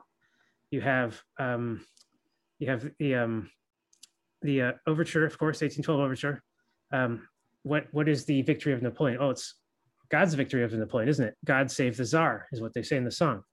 We've heard this everywhere else. We hear God save the queen, God save the king, or the czar, alternately in almost every Europe, European country, actually, not just one or two, but all of them. They all do the same thing at Western Europe, sorry. Um, and they're all saying this same event happened that that God saved the czar. Which czar? Nicholas III of Russia, the one that declared himself czar. Um, now, what does Nicholas have to say about? It? Well, in his testimony, which I read, he strictly told people, "Do not believe this is divine intervention. Do not believe that that's what it is." He was telling people to that this was not God, and you can look up those those quotes. It was amazing. He had to mass produce text in order to prevent the religious people from sort of revolutionizing the uh, the vacuum within the the remnants of the Rus Empire. Uh, they were going to do it on a religious basis, and they did. The Bolshevik Revolution, which came only, um, you know, 80, 90 years later, was entirely a religious revolution. It was all about the majority. We're right. We're God ordained. We're going to take out everyone else and so forth. And um, and it actually spawned all of the religious turmoil that we know today. But I'll get to that in a second. Um, the evidence is all over the place. Someone, everyone thinks that God saved the czars of the world, put them back in charge, and killed off the enemy, which was Napoleon. Um, one thing that's really funny, I noticed the other day, I was watching with my wife um, European Vacation. Chevy Chase goes to the top of the Empire State Building, sorry, Eiffel Tower, goes to the top of the Eiffel Tower, and he sings the overture to 1812, just really briefly. It's like, what does that mean? Well, it's kind of weird because the Eiffel Tower is sort of a symbol of Napoleon back in the day, and he's singing the victory against Napoleon in that movie. It's just like, there you go. This is that ancient schism that's playing out in Europe to this day. They're still fighting over these same things, and the Westerners have the upper hand. You know, we all know that Russia doesn't have any kind of mass distribution of TV or anything like that, or, or Hollywood. Um, it's all in the West, and the West has a very Russia-phobic perspective of these. So I'm off topic there, but um, well, RT, you know, like they do, and they made a bunch of movies, like the Russian movies over the you know Soviet period, were you know all over the world, and like Yugoslavia and stuff. Like there's a there's another side of the brain that is like the humans, you know, the neurons, the billions of us. Like there's like a west hemisphere of the brain. Yep. There's definitely an east one. I just want to show this video real fast. And Oh can god. I, can I share audio? Can I do that? I don't know if I can. Oh, there we go. I I got just- it. I think Alright. it does it automatically. Yeah. Does anyone recognize this? I was just talking to a friend about like I was like, man, you know, like the Simpsons, that- they had so many things predictions That's and that that. Yale so Yes. show, right? That Yale show, The Simpletons, like, right? The show about all of us, made by the Yale graduates. Oh, is that what it is? Yeah. Well, it's, it has tons of PP in it all over the place. So everyone kind of realizes that now. But um, but what are they telling us with all of that? Well, obviously they don't want us to believe in the things we're seeing, right? But I'm actually wondering why these guys chose to show this in a Hollywood episode. It's true. We are aliens. But what are you going to do about it? It's a two party system. You have to vote for one of us. He's right. This is a two-party system. Well, I believe I'll vote for a third party candidate. Go ahead. Throw your vote away.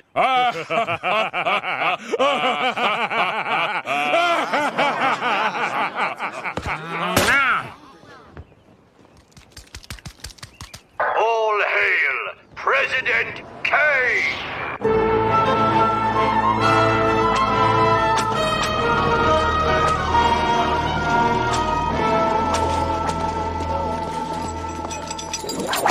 Hmm. I don't understand why we have to build a ray gun to aim at a planet I never even heard of. Don't blame me. I voted for Kodos. Go! The end. Hilarious, right? Funny Fucking show. perfect.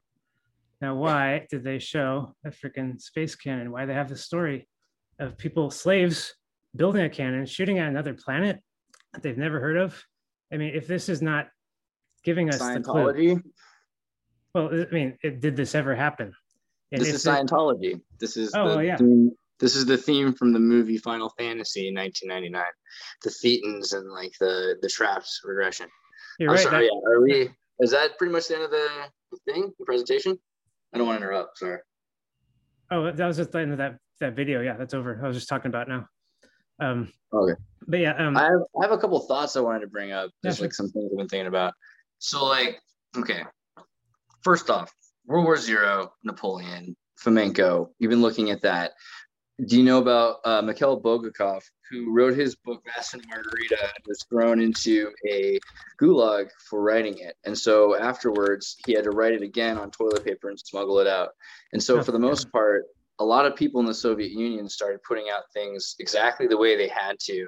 And Fomenko, being a guy who's studying uh, forensics and uh, passwords and encryption and Right. decryption, is creating a system where he can say to the Soviet overlords, is this about a Russo state empire, which is good for their history? And then he can say yes.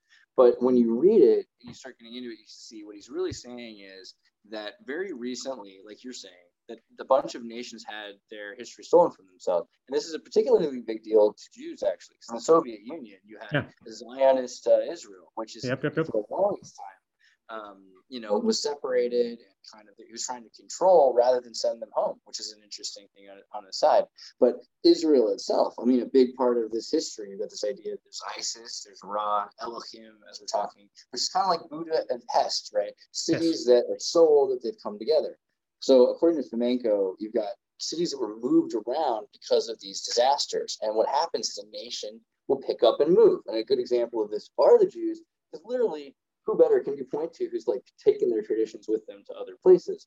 So, you know, Gypsies.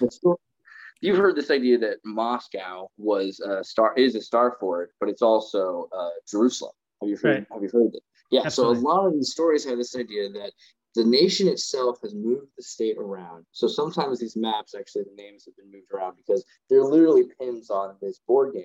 And the other thing is saying that it's an empire. So we say it's an empire, but the reason is because, like, like you said, there was like no war. Like, it was, not it wasn't necessarily war, but that in general, trade was more the emphasis of this period. So what's interesting is it's not just one ethnicity, which would have been. You look at the examples of single ethnicities, like uh, you know the Japanese and Edo period. It's very interesting time, but they don't progress the way Iran did. You know, when they became a Persian empire with tons of different kinds of people. Rome's a great example. You know, like someday they're going to look at the White House and say, "Look at that American architecture," the way you were saying about Roman architecture. Because like the Yes. Romans didn't really invent architecture. They didn't even deal with numbers really. They had like tally systems, but they did take people's kids and through a, a system of human trafficking, they were able to create a state, right? And a nation, more importantly. So we think of Rome did it exist? Well, you know, at this point, people were like Marco Polo, you know, and you know, but he was Croatian, right? So like every, as you look at the whole expanse of what it was, you have people that were kind of allowed to be themselves, but they're a part of like this area, like this nobleman thing that's existing, like the Tartarians, and that's not to say that that's all the people, and or even that they were ever referred to necessarily as that. So, I mean, might by other people, but they probably didn't refer to themselves necessarily as Tartarians. And it's kind of like the. Phoenicians. Right? Phoenicians didn't refer to themselves as Phoenicians. We call them that now. So it's a it's a it's a thing there. But in terms of also de-evolution, okay. So oh, let me go back also because I, I had a couple notes. It's like a good stuff. I didn't want to stop it. Um, regression. Okay, so when we're talking about how every generation thinks that they're learning and evolving, they're not, right? And you can see this in smartphones. They're actually getting less. I can't remember your number. You know, these kind of situations wouldn't have happened to our parents are now commonplace. And you can see what it did to our parents because they Yeah, went smartphones are a having big nothing to using a smartphone in their lifetime and it just destroyed them you know as far as i can tell so think of that in terms of havelock and you eh, these stories of god and so these ideas that god is this you know um, metaphor i think are newer than if you look back it's like gods are like people that just do more stuff? And then eventually like that's just hard to believe that people could be doing those kinds of things. So a lot of the, the stories kind of you know fell apart. And then in terms of judaism which is like one of the most fascinating uh, trifectas of religion and history and culture because it's able to exist in you know in, dis- in spite of all the th- things that have happened to it right and you've got people in africa that are still practicing mitzvahs in ethiopia that are completely different from Well, that's stolen history, isn't it? I mean, wh- whose history is all of that? Um, right. Passover stuff. Well- that Passover, uh, you know, that memory. Who- Who's that belong Well, to? So, so, so around the time of Spinoza, and I've been trying for this whole episode, and I'll have to, I mean, I can't get it. It was like the guy who was this rabbi who said that like aliens, you know, like that it was all about aliens in the 1600s. And it's actually a pretty, you know, it's, you think about the, um, what's the stone? the, the Arabs spin around. It's a meteor inside of a cube, right? And you start thinking about the the idea of asteroids and um, this like this this is this thing between are they coming from above or they're coming from below? Is it lightning that's coming down? Is it um, you know volcanoes that are rising up? And it's a bit of both because there's like a, a marriage between that that is sustainable green energy. And so you look at Tartaria as a place that had all of this tech, right? You have these people that are really trying to figure out Tartaria, but they also really want to believe in like, wow, someday Tesla could exist. And they're like, wait, it couldn't have existed before, which allows them to use their imagination to kind of imagine things.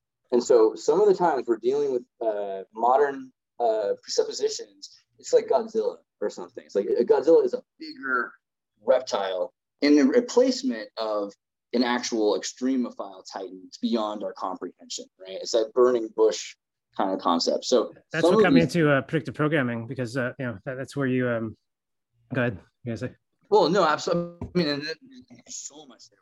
Programming. You think about you know, actually, like Philip, one of my favorite examples in the Philippines, they stopped a war from happening because all they had to do was figure out they were afraid of vampires, take a guy into the woods, kill him, drain him of his blood, leave some holes in his neck, and you know, it saved millions of lives, probably, right? So psychological operations by the military, especially ones that involve Tartary, tar- you know, that's a Right. that's So, so one question to ask is how prevalent are these, you know, psyops, you know, like Mockingbird, so Oh, forth? Are they- completely. yeah, it's way 100%, more right? prevalent than actual wars. Like it's you actually know? hard to convince people. Like I, have a lot of media friends that they don't actually let media in unless it follows certain guidelines. You're not allowed to be revolutionary media. Period. Video games. I mean, I've music. known I've known a lot of people who went to school to do psychological operations. You know, it's a good job. Like if you can do that for the military, then you can actually like get on Twitter, pretend. I think you have to be from Australia, naturally good and at start it. asking QAnon people if they're or QAnon people if they're you know, and like you can figure out which ones are just going to march and which ones are crazies. Right. So, So, I mean, a lot of people so- that think war is all theater. That the, people don't actually go to war as much as you think, and that not as agree with many that. As you Well- think. And Well, I- wait, wait, wait. War is all You know. theater. Doesn't mean it's not war. See, that's like saying wrestling is not real, man. Like, so the, the sophism of it's real. And so these kids in, in the 17th century with their little action figures like Dungeons and Dragons that have set up, um, you know, they, that's how they move the map around. So war is theater for a lot of reasons, right? So all around us, we're in this war, but we're playing by these specific rules. So Let me it's more speak than to war. It's a let me speak to that one actually because we have these video games, right? Age of Empires and stuff. We got uh, Chinese warlord games where you're literally slaughtering millions of people all by yourself, and that is clearly depicting a warlike history of the human race. We're setting it in stone. Right. This is who we are. This is how we are. And- imprinting this idea that that came first. And in Right. fact, in school, they pushed this idea. So in anthropology, they told So us it's actually- started with war, but it So it's actually right. So it's actually a revolutionary idea to suggest that we haven't even had as many wars as we're talking about. That stuff like the Trojan War and the Crusades and all of that have just been one memory that have been spread spread out as much as they can to make us feel like that is how we are. That actually never happened. Well, and then naturally, you have to think about like what circumstances result in chaos, right? Right. So natural So- disasters or environmental disasters. You look at Right, so- Katrina, and you got so- like crazy things happen during Katrina, right? So, Right, so- a big thing when you look at like what happened to this uh, environmental disaster, well, hey, does mud flood check that? And it totally makes sense. Okay, so let me speak to that seen real those- fast. Um, so, Sure. to, so your point earlier, if that predictive programming can be overwhelming, they'll, they'll give us all kinds of lines of you know direction we can go in, and we get lost, completely lost with the explanations of possibilities. Which is why I was saying earlier to come to grips with something stable that can actually, you know, and looking at our history, we have to look at it. We have to say resolve the conflicts and the questions that haven't been answered. Um, and when we do that, we can start to answer all of the questions easily. There's stuff that's been popping out at me lately that's just so obvious. Like, uh, for example, I always wondered why Christopher Columbus thought he was discovering a new world. Sure, he didn't get here. And why Americo Amerigo Vespucci thought he discovered a new world. Uh, you know, if there if there was already people there, I'm not talking about Native Americans. I'm talking about a whole empire.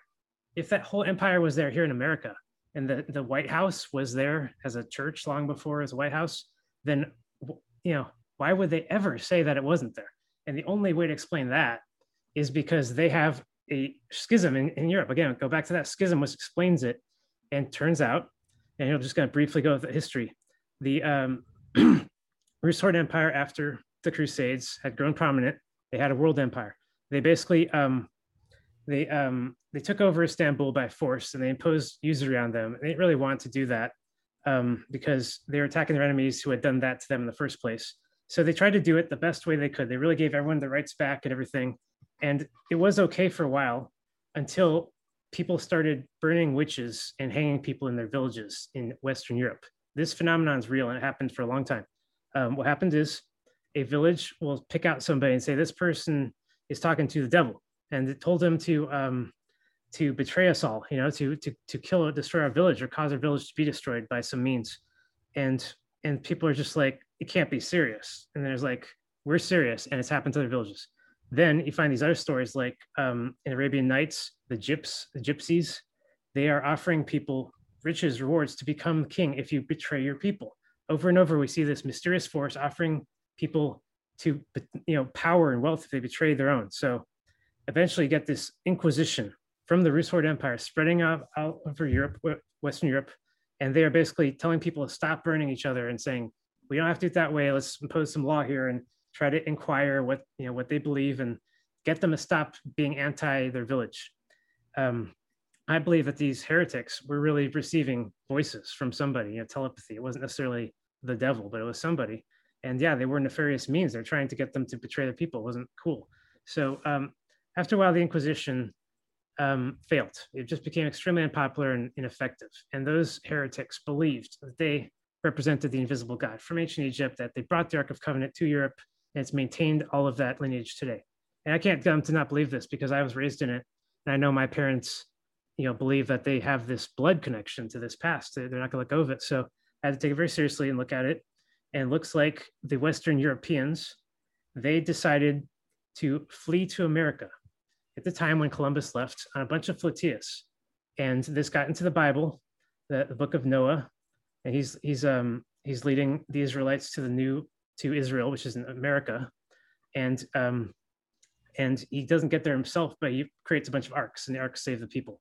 This happened only 500 years ago. It's not an ancient story, and it's the Westerners remembering their voyage from from the Reformation, or their, Reformation memory remembering the Inquisition and fleeing the Inquisition to the New World.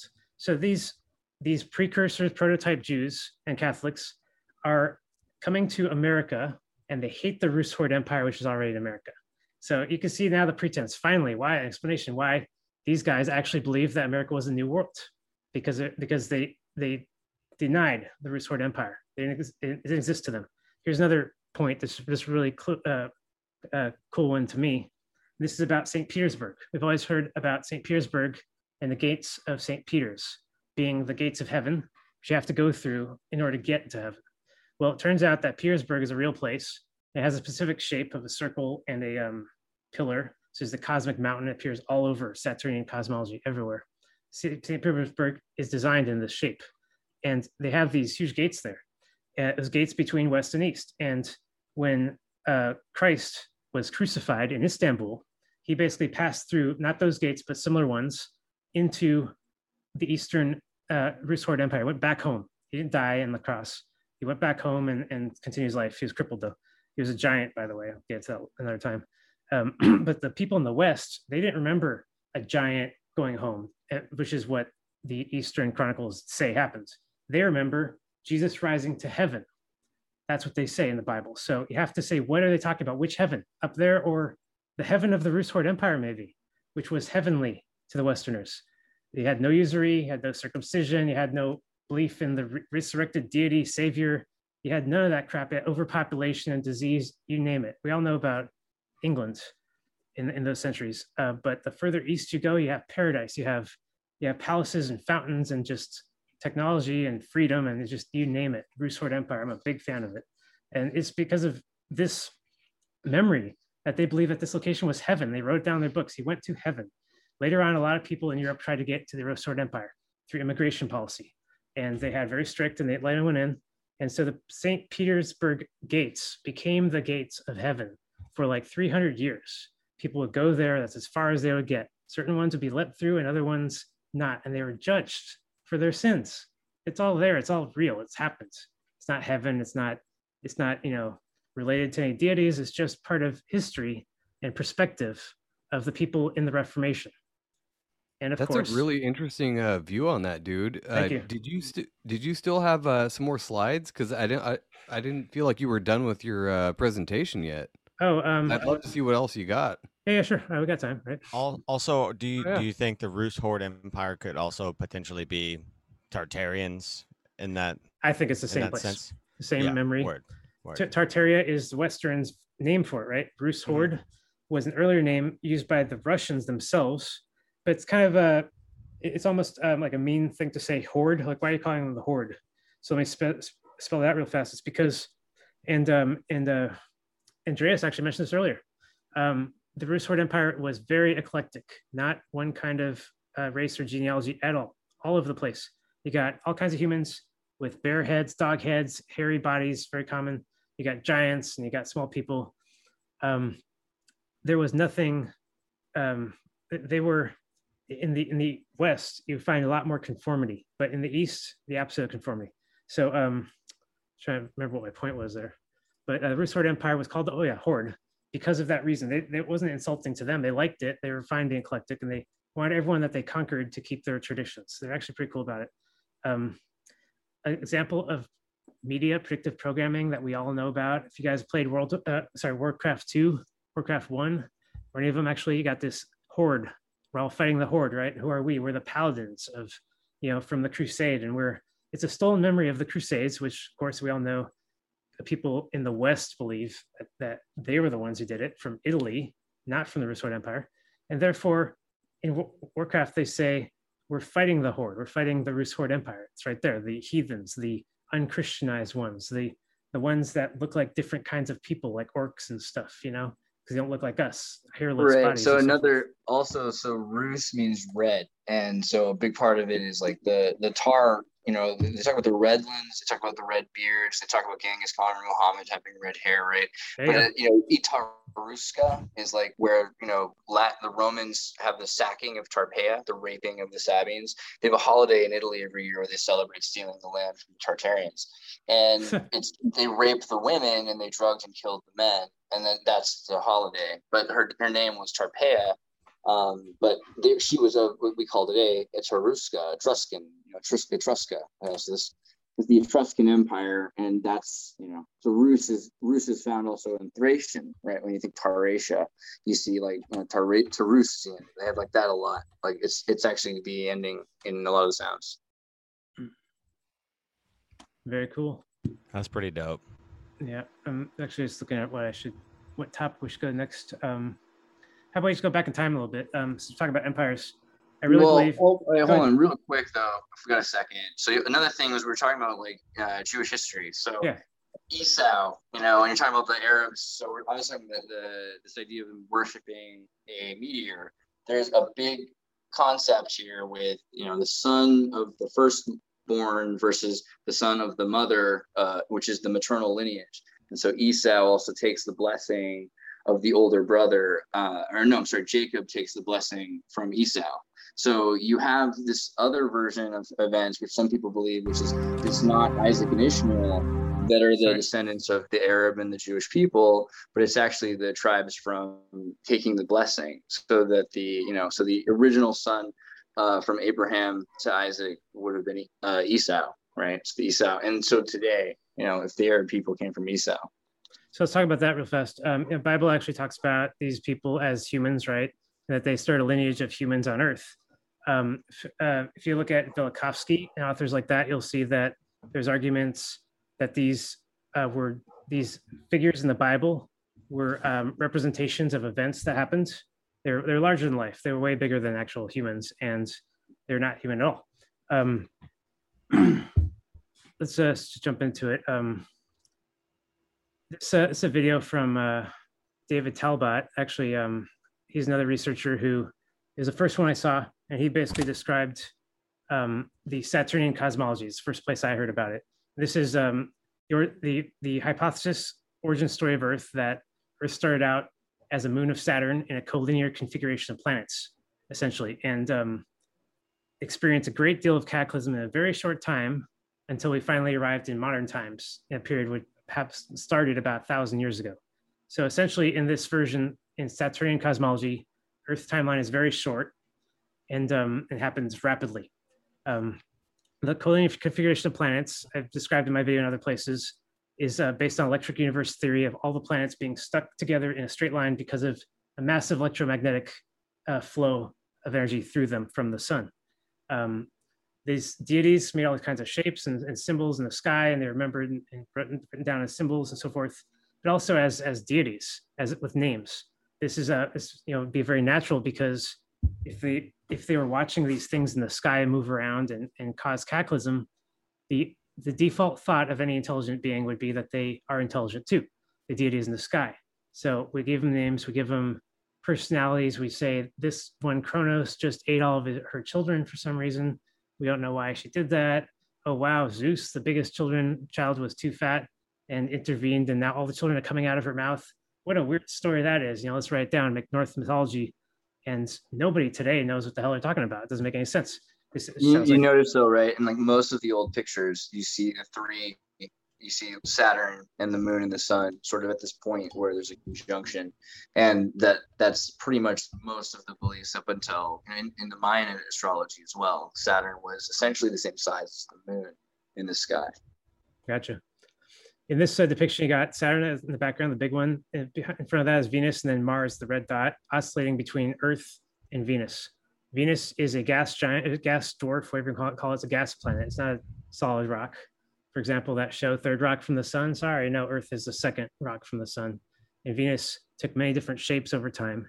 Today, they say Venus has hard ground because of because of the probes that went there. You know, how easy of a lie is that to make? Um, Venus has no mountains, no ground. It's entirely a plasma form. It's extremely hot. It's about 800 degrees as atmosphere, and it's more or less in plasma state all times. I jump back to um, uh, Velikovsky because he he described all of this in detail, these theories, but he also called out a lot of modern physics. He said, "You guys aren't making the right predictions." He predicted Venus to be cold, 200 degrees or less, which is cold, and he said it's going to be 600 or 800, and he was right. So if this guy, this researcher, is predicting things that NASA can't get right in the 60s, precursor to Carl Sagan, then he basically is onto something. Um, so the idea here is that Venus. Which what is this at, video again? Where did you get this video from? This is uh, David Talbot's documentary, right. 1996. Remembering the End of the World. You can find it on YouTube. Very amazing. Watched it many times. Um, so Velikovsky, for example, he um, he uh, said Venus, we know what it is. It's this hot dragon in, in mythology. It's it's um, it keeps changing shape, so it has to still be hot today. It can't couldn't have cooled down in a short time. He was right. But before Velikovsky, a very interesting claim was made by Sigmund Freud. A lot of people don't know this. Uh, right before he died, mysteriously, he made the claim that in his mind, the um, the Israelites of the ancient Egyptian empire, the Israelites that that made it today, that survived till today, were the upper class, not the lower class. They weren't the slaves; they were the masters. And it's only for that reason that they remember their story, their version, their perspective, which puts them in the in the victim perspective. They couldn't have been, you know, they're covering up the crimes. That's why I said at the beginning, covering up the crimes of the past, make it look like someone else did it to you. So let me get into Egypt real fast because it's fascinating to me. Um, in a couple of uh, ancient Egyptian depictions, you see uh, black slaves, um, and then mostly see white slaves everywhere. And it's like, wow, what an eclectic time for slavery. We had them actually working together. Nope. As it turns out, um, the big mystery of whether or not the slaves were black or white is tied right into Napoleon's um, journey to Egypt. He got there, everything changed he wanted to the Jesuits were going to construct the Nile, and he said no. He didn't want to destroy their culture. He didn't want to flood the Delta, which is what happened, and uh, it sort of ruined that that region. Um, so why is that? So here's why. The Jesuit plan was to convert every indigenous race on the world over to monotheism, um, the Savior story, and they went to Egypt. And it's my belief that the Jesuits created the Sphinx in about the 16th or 17th century Fomenko says earlier than that. Historians say way earlier than that. Fine, whatever. I do believe that the pyramid is very old, but the Sphinx was designed in the 17th century specifically. Here's, here's how I know. Um, it is the recreation of the old god Osiris.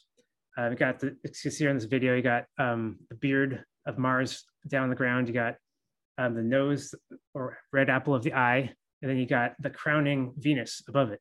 So this is Osiris made up of three parts. Um, Isis, Horus, and um, sorry, no, it's two parts. I'm forgetting my mythology here. Anyway, the story of Osiris is that he was broken into three pieces, and hid all over the Earth. So this is three pieces are Saturn, Mars, and Venus. They did in fact come apart. In fact, you'll see right here in this video, this is what, what the depiction looked like when they came apart. And Jupiter is seen for the first time in the collinear configuration. They're all spreading out into a round table configuration. So anyway, Osiris is the old Egyptian god, old Persian god, old pyramidal empire god. I call it the pyramidal empire because it, the pyramids of those empires spread all over the world back then and the, in the uh, equator zones. So um, Osiris, somebody decided to rebuild Osiris in modern times in the 17th century uh, to put the nose back and everything as it was. That could only mean one thing, that Osiris is back to claim that location, Egypt, and all of the slaves of that region. Um, Napoleon made peace with those with those uh, Egyptians and turned them against the deep state. as one of his allies.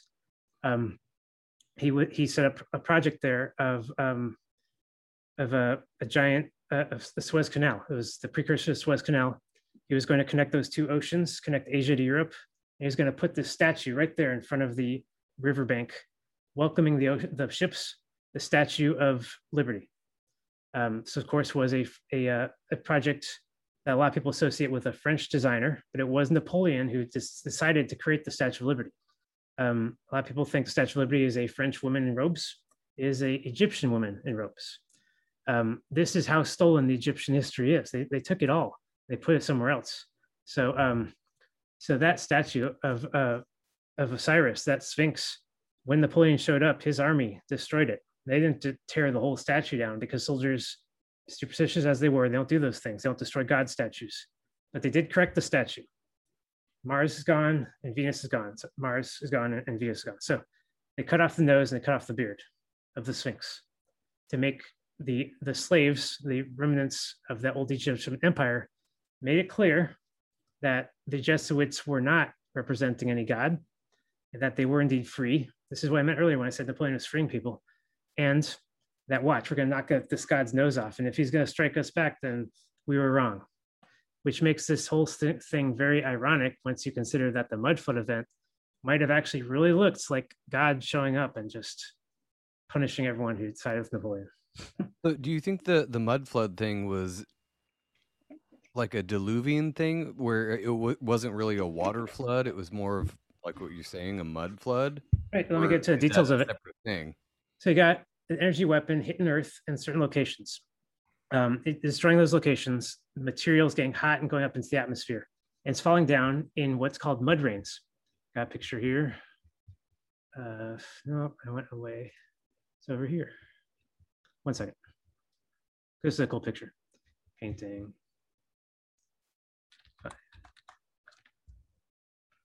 All right, so look at this painting. What the heck is going on here? You got something called blood rain, which is a term for red, reddish mud rain. Just looks like blood. You have these weird stars shooting out at the cities from the sky. You have what looks like giants compared to the size of horses, feeling sick and falling over and dying. Uh, this is these are strange events and, and paintings from the 19th century. Um, and so the mud flood event, which eventually was um, mud rain falling from the sky and raising the level of the ground. This is devastating. This ruins all crops and prevents life from happening. I found this excerpt from a newspaper, microscopical analysis of the dust of regular winds of the blood rain. This is a real study of blood rain back in the 19th century. And they said this is fascinating. If you look at some of these, uh, if you look at the rest the article, they say that this really needs to be studied, great and rapidly increasing interest. They want to know what this blood rain was and what caused it. So to get back on topic, uh, the mud flood event, which um, which if it was caused by a weapon, it took that material out of the ground, heated up, put it in the atmosphere, came back as mud rain. But nobody shooting this weapon would want the mud to rise so high that it couldn't be covered up in the future or be left behind as evidence and uh, to be you know determined. So the Grand Canyon scar, for example, if that was caused by this weapon, was a huge mistake because it left behind Grand Canyon. And now we can say, oh, that's evidence of something, not water. So that wasn't intentional. A lot of this wasn't intentional. We got to ask, what else could have happened that caused an unintentional disaster to make it so much worse than you know they wanted it to be? And that would be this uh, coronal storm system. This is described again by Andrew Hall of the Electric Universe. This is a snapshot of his video showing similarities between a coronal loop on the sun and what he believed was a secondary discharge of electricity that occurred on Earth that carved the Midwest regions. He went to those regions in Utah and so forth and said, These are electric scars. He's a scientist. He made the theories. He's a serious guy. So I don't have to do the work. And I'm really glad I found him because the only difference between what he's saying and what I'm saying is that he believes this happened in the past naturally. And I believe this happened 200 years ago. Um, secondary discharge. He describes it as something that is a, as a side effect of a primary discharge. Back then, you have Mars, Prometheus, attacking Earth in recent cataclysms, um, electric discharge hitting Earth, hitting Mars. On Mars, you see tremendous negative scarring, huge canyons, way bigger than Grand Canyon, all over the place. Um, Prometheus, which was the myth of Mars, people watched as Prometheus's liver was eaten every day and then grew back. This was a punishment for Prometheus giving uh, technology to humans. So, what technology? Well, Mars showed up nine times apparently and struck the Earth with tremendous electric force. Humans were forced to survive, learn about electricity, learn about cathedrals, all that kind of stuff. So, for Prometheus, for the Prometheus event, you have electric scarring on, on, on Mars, but you don't have any on Earth. You don't see electric scarring throughout the planet. So he was wondering where why is these locations so unique? Western America, South North America, why they're they so unique? And he said his theory, secondary electric discharge must have occurred after the primary discharge heated the earth enough. After all that electricity got into the into the earth, it had to go somewhere. Heat cannot be created or destroyed. It's the law of thermodynamics. Um, that heat eventually looped back. Secondary loop is what he calls it. It came out of the ground. It literally forced itself out of the ground and created canyons on Earth. The Chinese dragon, for example, is a memory of this event, where the dragon is remembered as being close to the ground, gripping the ground and causing mayhem and carnage, not something in the sky. Um, so anyway, secondary discharge theory um, to Andrew Hall is something that happened naturally. To me, it's an explanation for why we see so much of this mud flood. It's because this is not intentional. They destroyed everyone they had to do, all those kingdoms, they got them all. But by doing that, they created so much excess heat, they invented a secondary discharge that could not be controlled. This arced across the planet and just ruined locations. Here in America, but also in the Middle East. If you look at those maps, you'll see it's just scarred. Um, you got islands all over the world which look different. In South China, you got you got these um, islands which are empty. They, there's like a big hole in the ground. They're hard to explain. One of the atolls, what they're called, is explained by a Trinity bomb. Like we set off a nuclear bomb, hypothetical nuclear bomb there. It caused these certain islands. I would say, yeah, it caused all of them to do that, sh- to shave off the top and carve a hole in the center. No, something else happened to those islands in just that region. Uh, there's a lot of examples of this. So um, the point is, um, secondary discharge was not intentional, and and um, it was they had no choice. That's what I'm saying. It, it could not have been oversight. They they had no choice but to defeat all of their enemies at once and, and therefore cause this. And then they spent the rest of their the last 200 years sort of doing everything they can to prevent us from ever finding the mud flood. It's literally like the last theory, you know, it's the final one. That's why I keep hearing everyone say. well, that was a lot of stuff. Damn, dude. Holy shit. Yeah. That was a lot. My brain actually hurts. Like I can That's feel excellent. it. I'm pretty happy with that. There's Yeah. some good things you're pointing out. Um, I would say though, like mud flood is not something that is rare or doesn't happen. I mean, right now, as I was going to say earlier about like Peru, is you know we have Huaycos, which are mud floods that happen pretty much every season. And around the world in Russia and Mongolia, they also have mud floods. And there's also um, like mud volcanoes. Like volcanoes are essentially just pushing out dirt and, and sediments being pushed across more than it's like super heated. What you have is you have plasmic steam in these vents underground, and then the, the steam is so hot and so pressurized it becomes plasmic, and then it goes in every direction, creating these lightning storms, which are creating these patterns, which are the, the patterns you're referring to that are being made.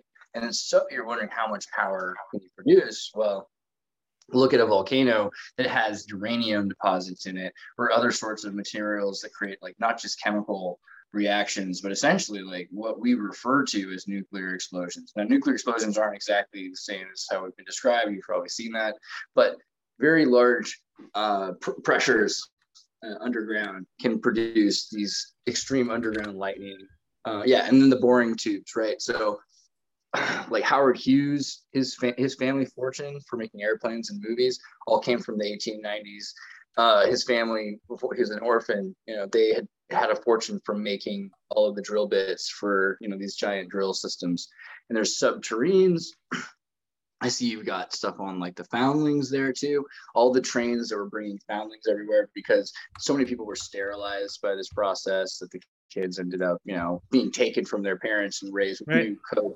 Let's cover that one real fast, just to because slip it in there because this is amazing to me. But it's the whole car- cargo cult theory. You know, what are cargo cults? You know, well, it's these um, cults that are entirely dependent on cargo, right? Simple as that. And during this mud flood event, afterwards, places that were hit by it were uninhabitable. They were dependent entirely on cargo. Some of the cargo came from Gurdjieff? I love that you've got Gurdjieff for this too. It's perfect. Whirling dervishes. right? Yeah. Um, s- some of this cargo came from the sky, some of it came from um, trains. And here is a map of you know America being repopulated, of course, with train tracks. But what's these other reasons? Regions you basically have these weird traditions of people worshiping something that they're looking up in the sky at. And um, in an earlier one, let's go back to it. If you check out Gurdjieff, who did the Enneagram, the nine-pointed star, I was almost going to use that as my background earlier. It's you know these dances are technically, according to Gurdjieff, medicinal, and they have to do with like the fourth way school. Like Esalen is pretty big into that Right, kind so, of gestalt. so what I'm saying is that they could have been a special time when people saw the weirdest things show up, things that sort of look like what they're saying right there, circular, energetic, anti-gravity devices dropping cargo on them in the 19th century. If that's not the explanation, something else, that's fine. But uh, what was really weird here, and this guy in this one video, uh, Philip Drews, I believe it's his video, really makes the case that you know, th- this could not have come from anything else. They're looking up in the sky and they're rotating. What is rotating in the sky that made them do this as a religion? So that is what a cargo cult is.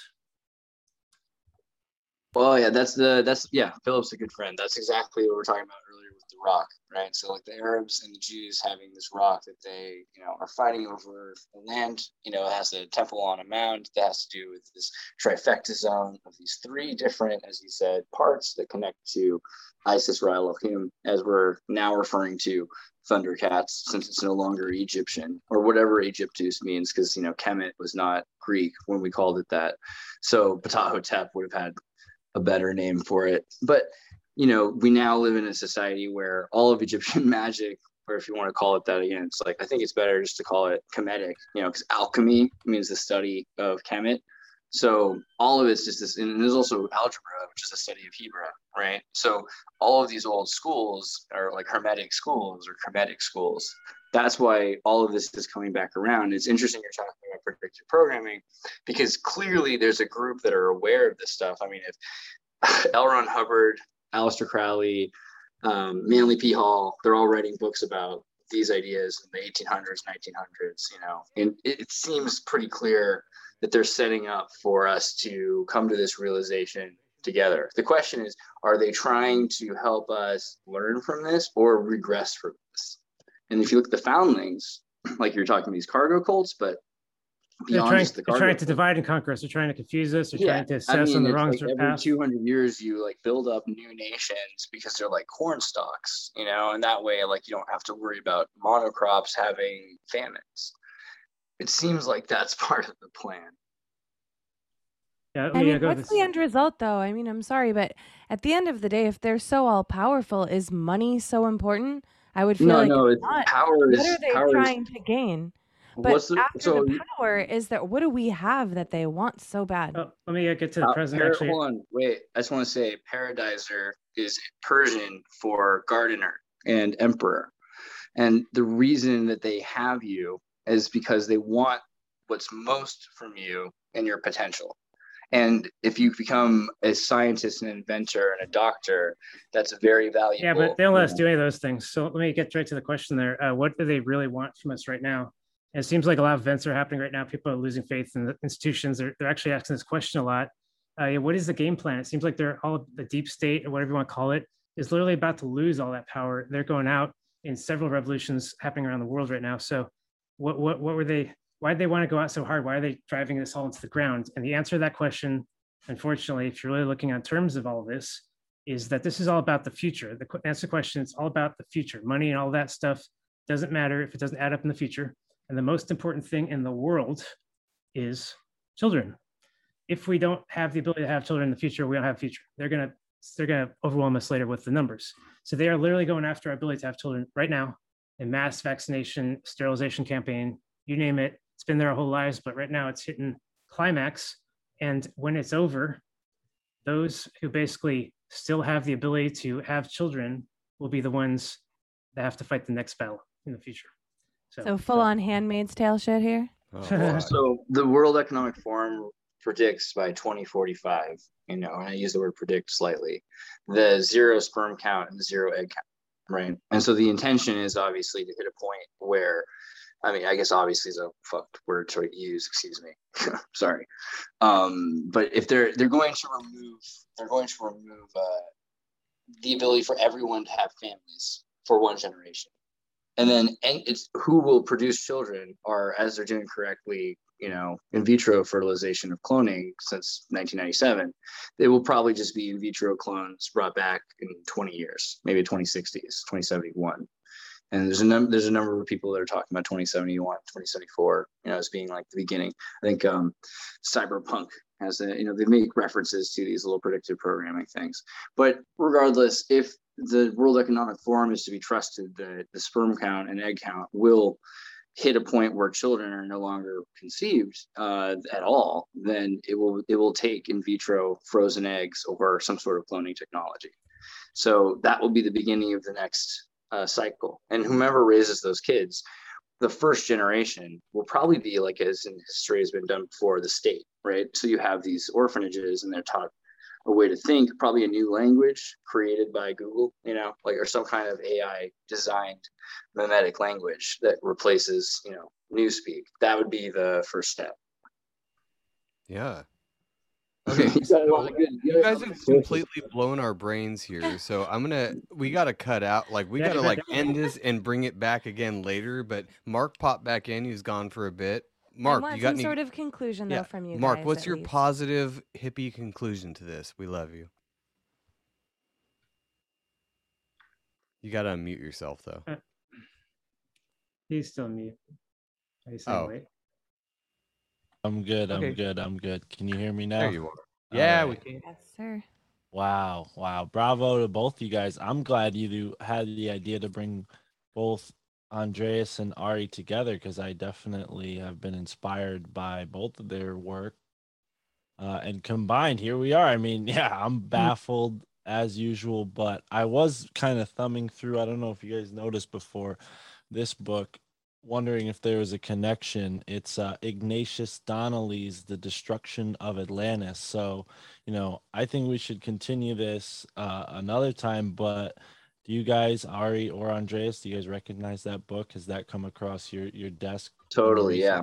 I, my main theory at this point is Atlantis as a city state is a great example that Herodotus had, um, and the destruction of Atlantis being a uh, an accident. You know, I think it's it's between the both because it's more Machiavellian that there's nepotism that led to uh, whatever cataclysmic disaster I believe was you know volcanoes that were being used as power plants and, and the like for for mining that led to this this chain reaction that actually is you know the the beginning of this what we call reset. But like not not not to say that there weren't people that were living off automated things and so that they had already lost sight of it. I think society was actually at a, a more advanced point than that. So i'm not convinced it was just uh, an all-out collapse because of um, the society falling apart In Saturnian cosmology, it's a result of the collinear configuration coming apart, entirely natural event, which caused Atlantis to sink into the North Pole. Yeah, I, I, I, just, I don't go with the Terence McKenna. You know, I know. I mean, that's but that's probably what any Chaldean uh, sorcerer would have said. You know, like, oh yeah, no, no, check the stars, tracks. I'm sure. You know, like, but the thing is, rich people like to be the ones to pay to make a prophecy happen all the time. I know plenty of people who do it. Mm-hmm. so I'm not. It's not necessarily anything other than theatrics at that point. But I do believe, you know, light is being sent here through data. I remember like 2010 when like the University of Mexico City kids were creating light Li-Fi, so you could flicker, uh, you know, you could see data through the flickering of the LEDs. So one could presuppose if you take stars and you use them to you know shoot a Dyson sphere of light uh, like a laser towards a sodium solution, it could then cause chain reactions which become geological, then biological, then life would form. Let alone all sorts of other data that you could implant inside of a in a system or you know a hack that you could change. I mean like the the amount of the amount of interaction that could exist in that system is plausible. But it also it, it, it looks pretty obvious that you know dna itself is written in this larger schema. So whatever it is you know it's not enough to say that these polytheistic characters are just super us you know. There's also there's also something more to that. I think that's what um, St. Augustine was talking about when he was trying to wrestle with pantheism to understand what is the difference between God, who is she, the darkness, right? And then, you know, out of the matrices, this light being, Lucifer, and others like him that are uh, data transferred upon us. Hmm. Very cool. God damn. You got I'm seriously gonna have weird dreams tonight. like I this is this is way crazier than I thought it was going to be, and we definitely have to do a part two because I Yes. know Ari's got more in his noggin. I can see it. I can see it from here. Gotta get organized, but yeah. No, this is really good, actually. All right, we should talk more. I, you know, I can. I'll bring it to another round of. I'd like to bring some slides as well because this is good. Oh, for sure. Yeah. Yeah, no, we'll schedule another date like a month out. You guys can get yourself uh, organized, and we can set a good date for everybody. Mark, you'll definitely be back, and we'll Plan a good uh, two hour, three hour block. Ro- Roman back in here too. But before we get out of here tonight, uh, let's go around again. Ari, where can we find you? paradigmthreat.net. Just go to that site. You'll see my content theories and also link to Discord. Come check out our Discord. A lot of new people come in these days, and it's where we're debating all of our stuff, figuring it all out. It's really fun. Y'all welcome. Nice. Nice. And Andreas, where can we find you again? Go, go check out tartarynova.com. You can find our YouTube links there. We have hundreds of videos that are hours long on pretty much every one of these subjects that we talked about tonight. So yeah, I hope you enjoy it. Awesome. And Mark, Right on. Well, I just got a uh, Rokfin channel up and going, so people can go Fuck check me out on Rokfin, and I'm going to be streaming live as well. So look forward to that. And my family thinks I'm crazy. Search it in any podcast app and uh, check us out on Patreon and Instagram too. Buy me a coffee. There's a bunch of places you can find us. nice, dude. Everybody, thank you so much Thank for you so joining. much. This we had a couple amazing. people It's uh, had to cut out early, and I get it. It's getting late, especially where you guys are. But Well, it was a two hour mind blowing episode where people were like, hold on, my brain's exploding. I gotta go. one. I gotta recover. And if you're listening on audio, seriously go check out the video because that's where all the good shit is. Yeah. All of Andre, or uh, Ari's slides and shit. Like, gotta check it out. All right, guys, have a good night. We will uh, set up a date and talk to you guys next time. For sure. Thanks, guys. See you guys. Hey, it's working. That was easy. Thank you.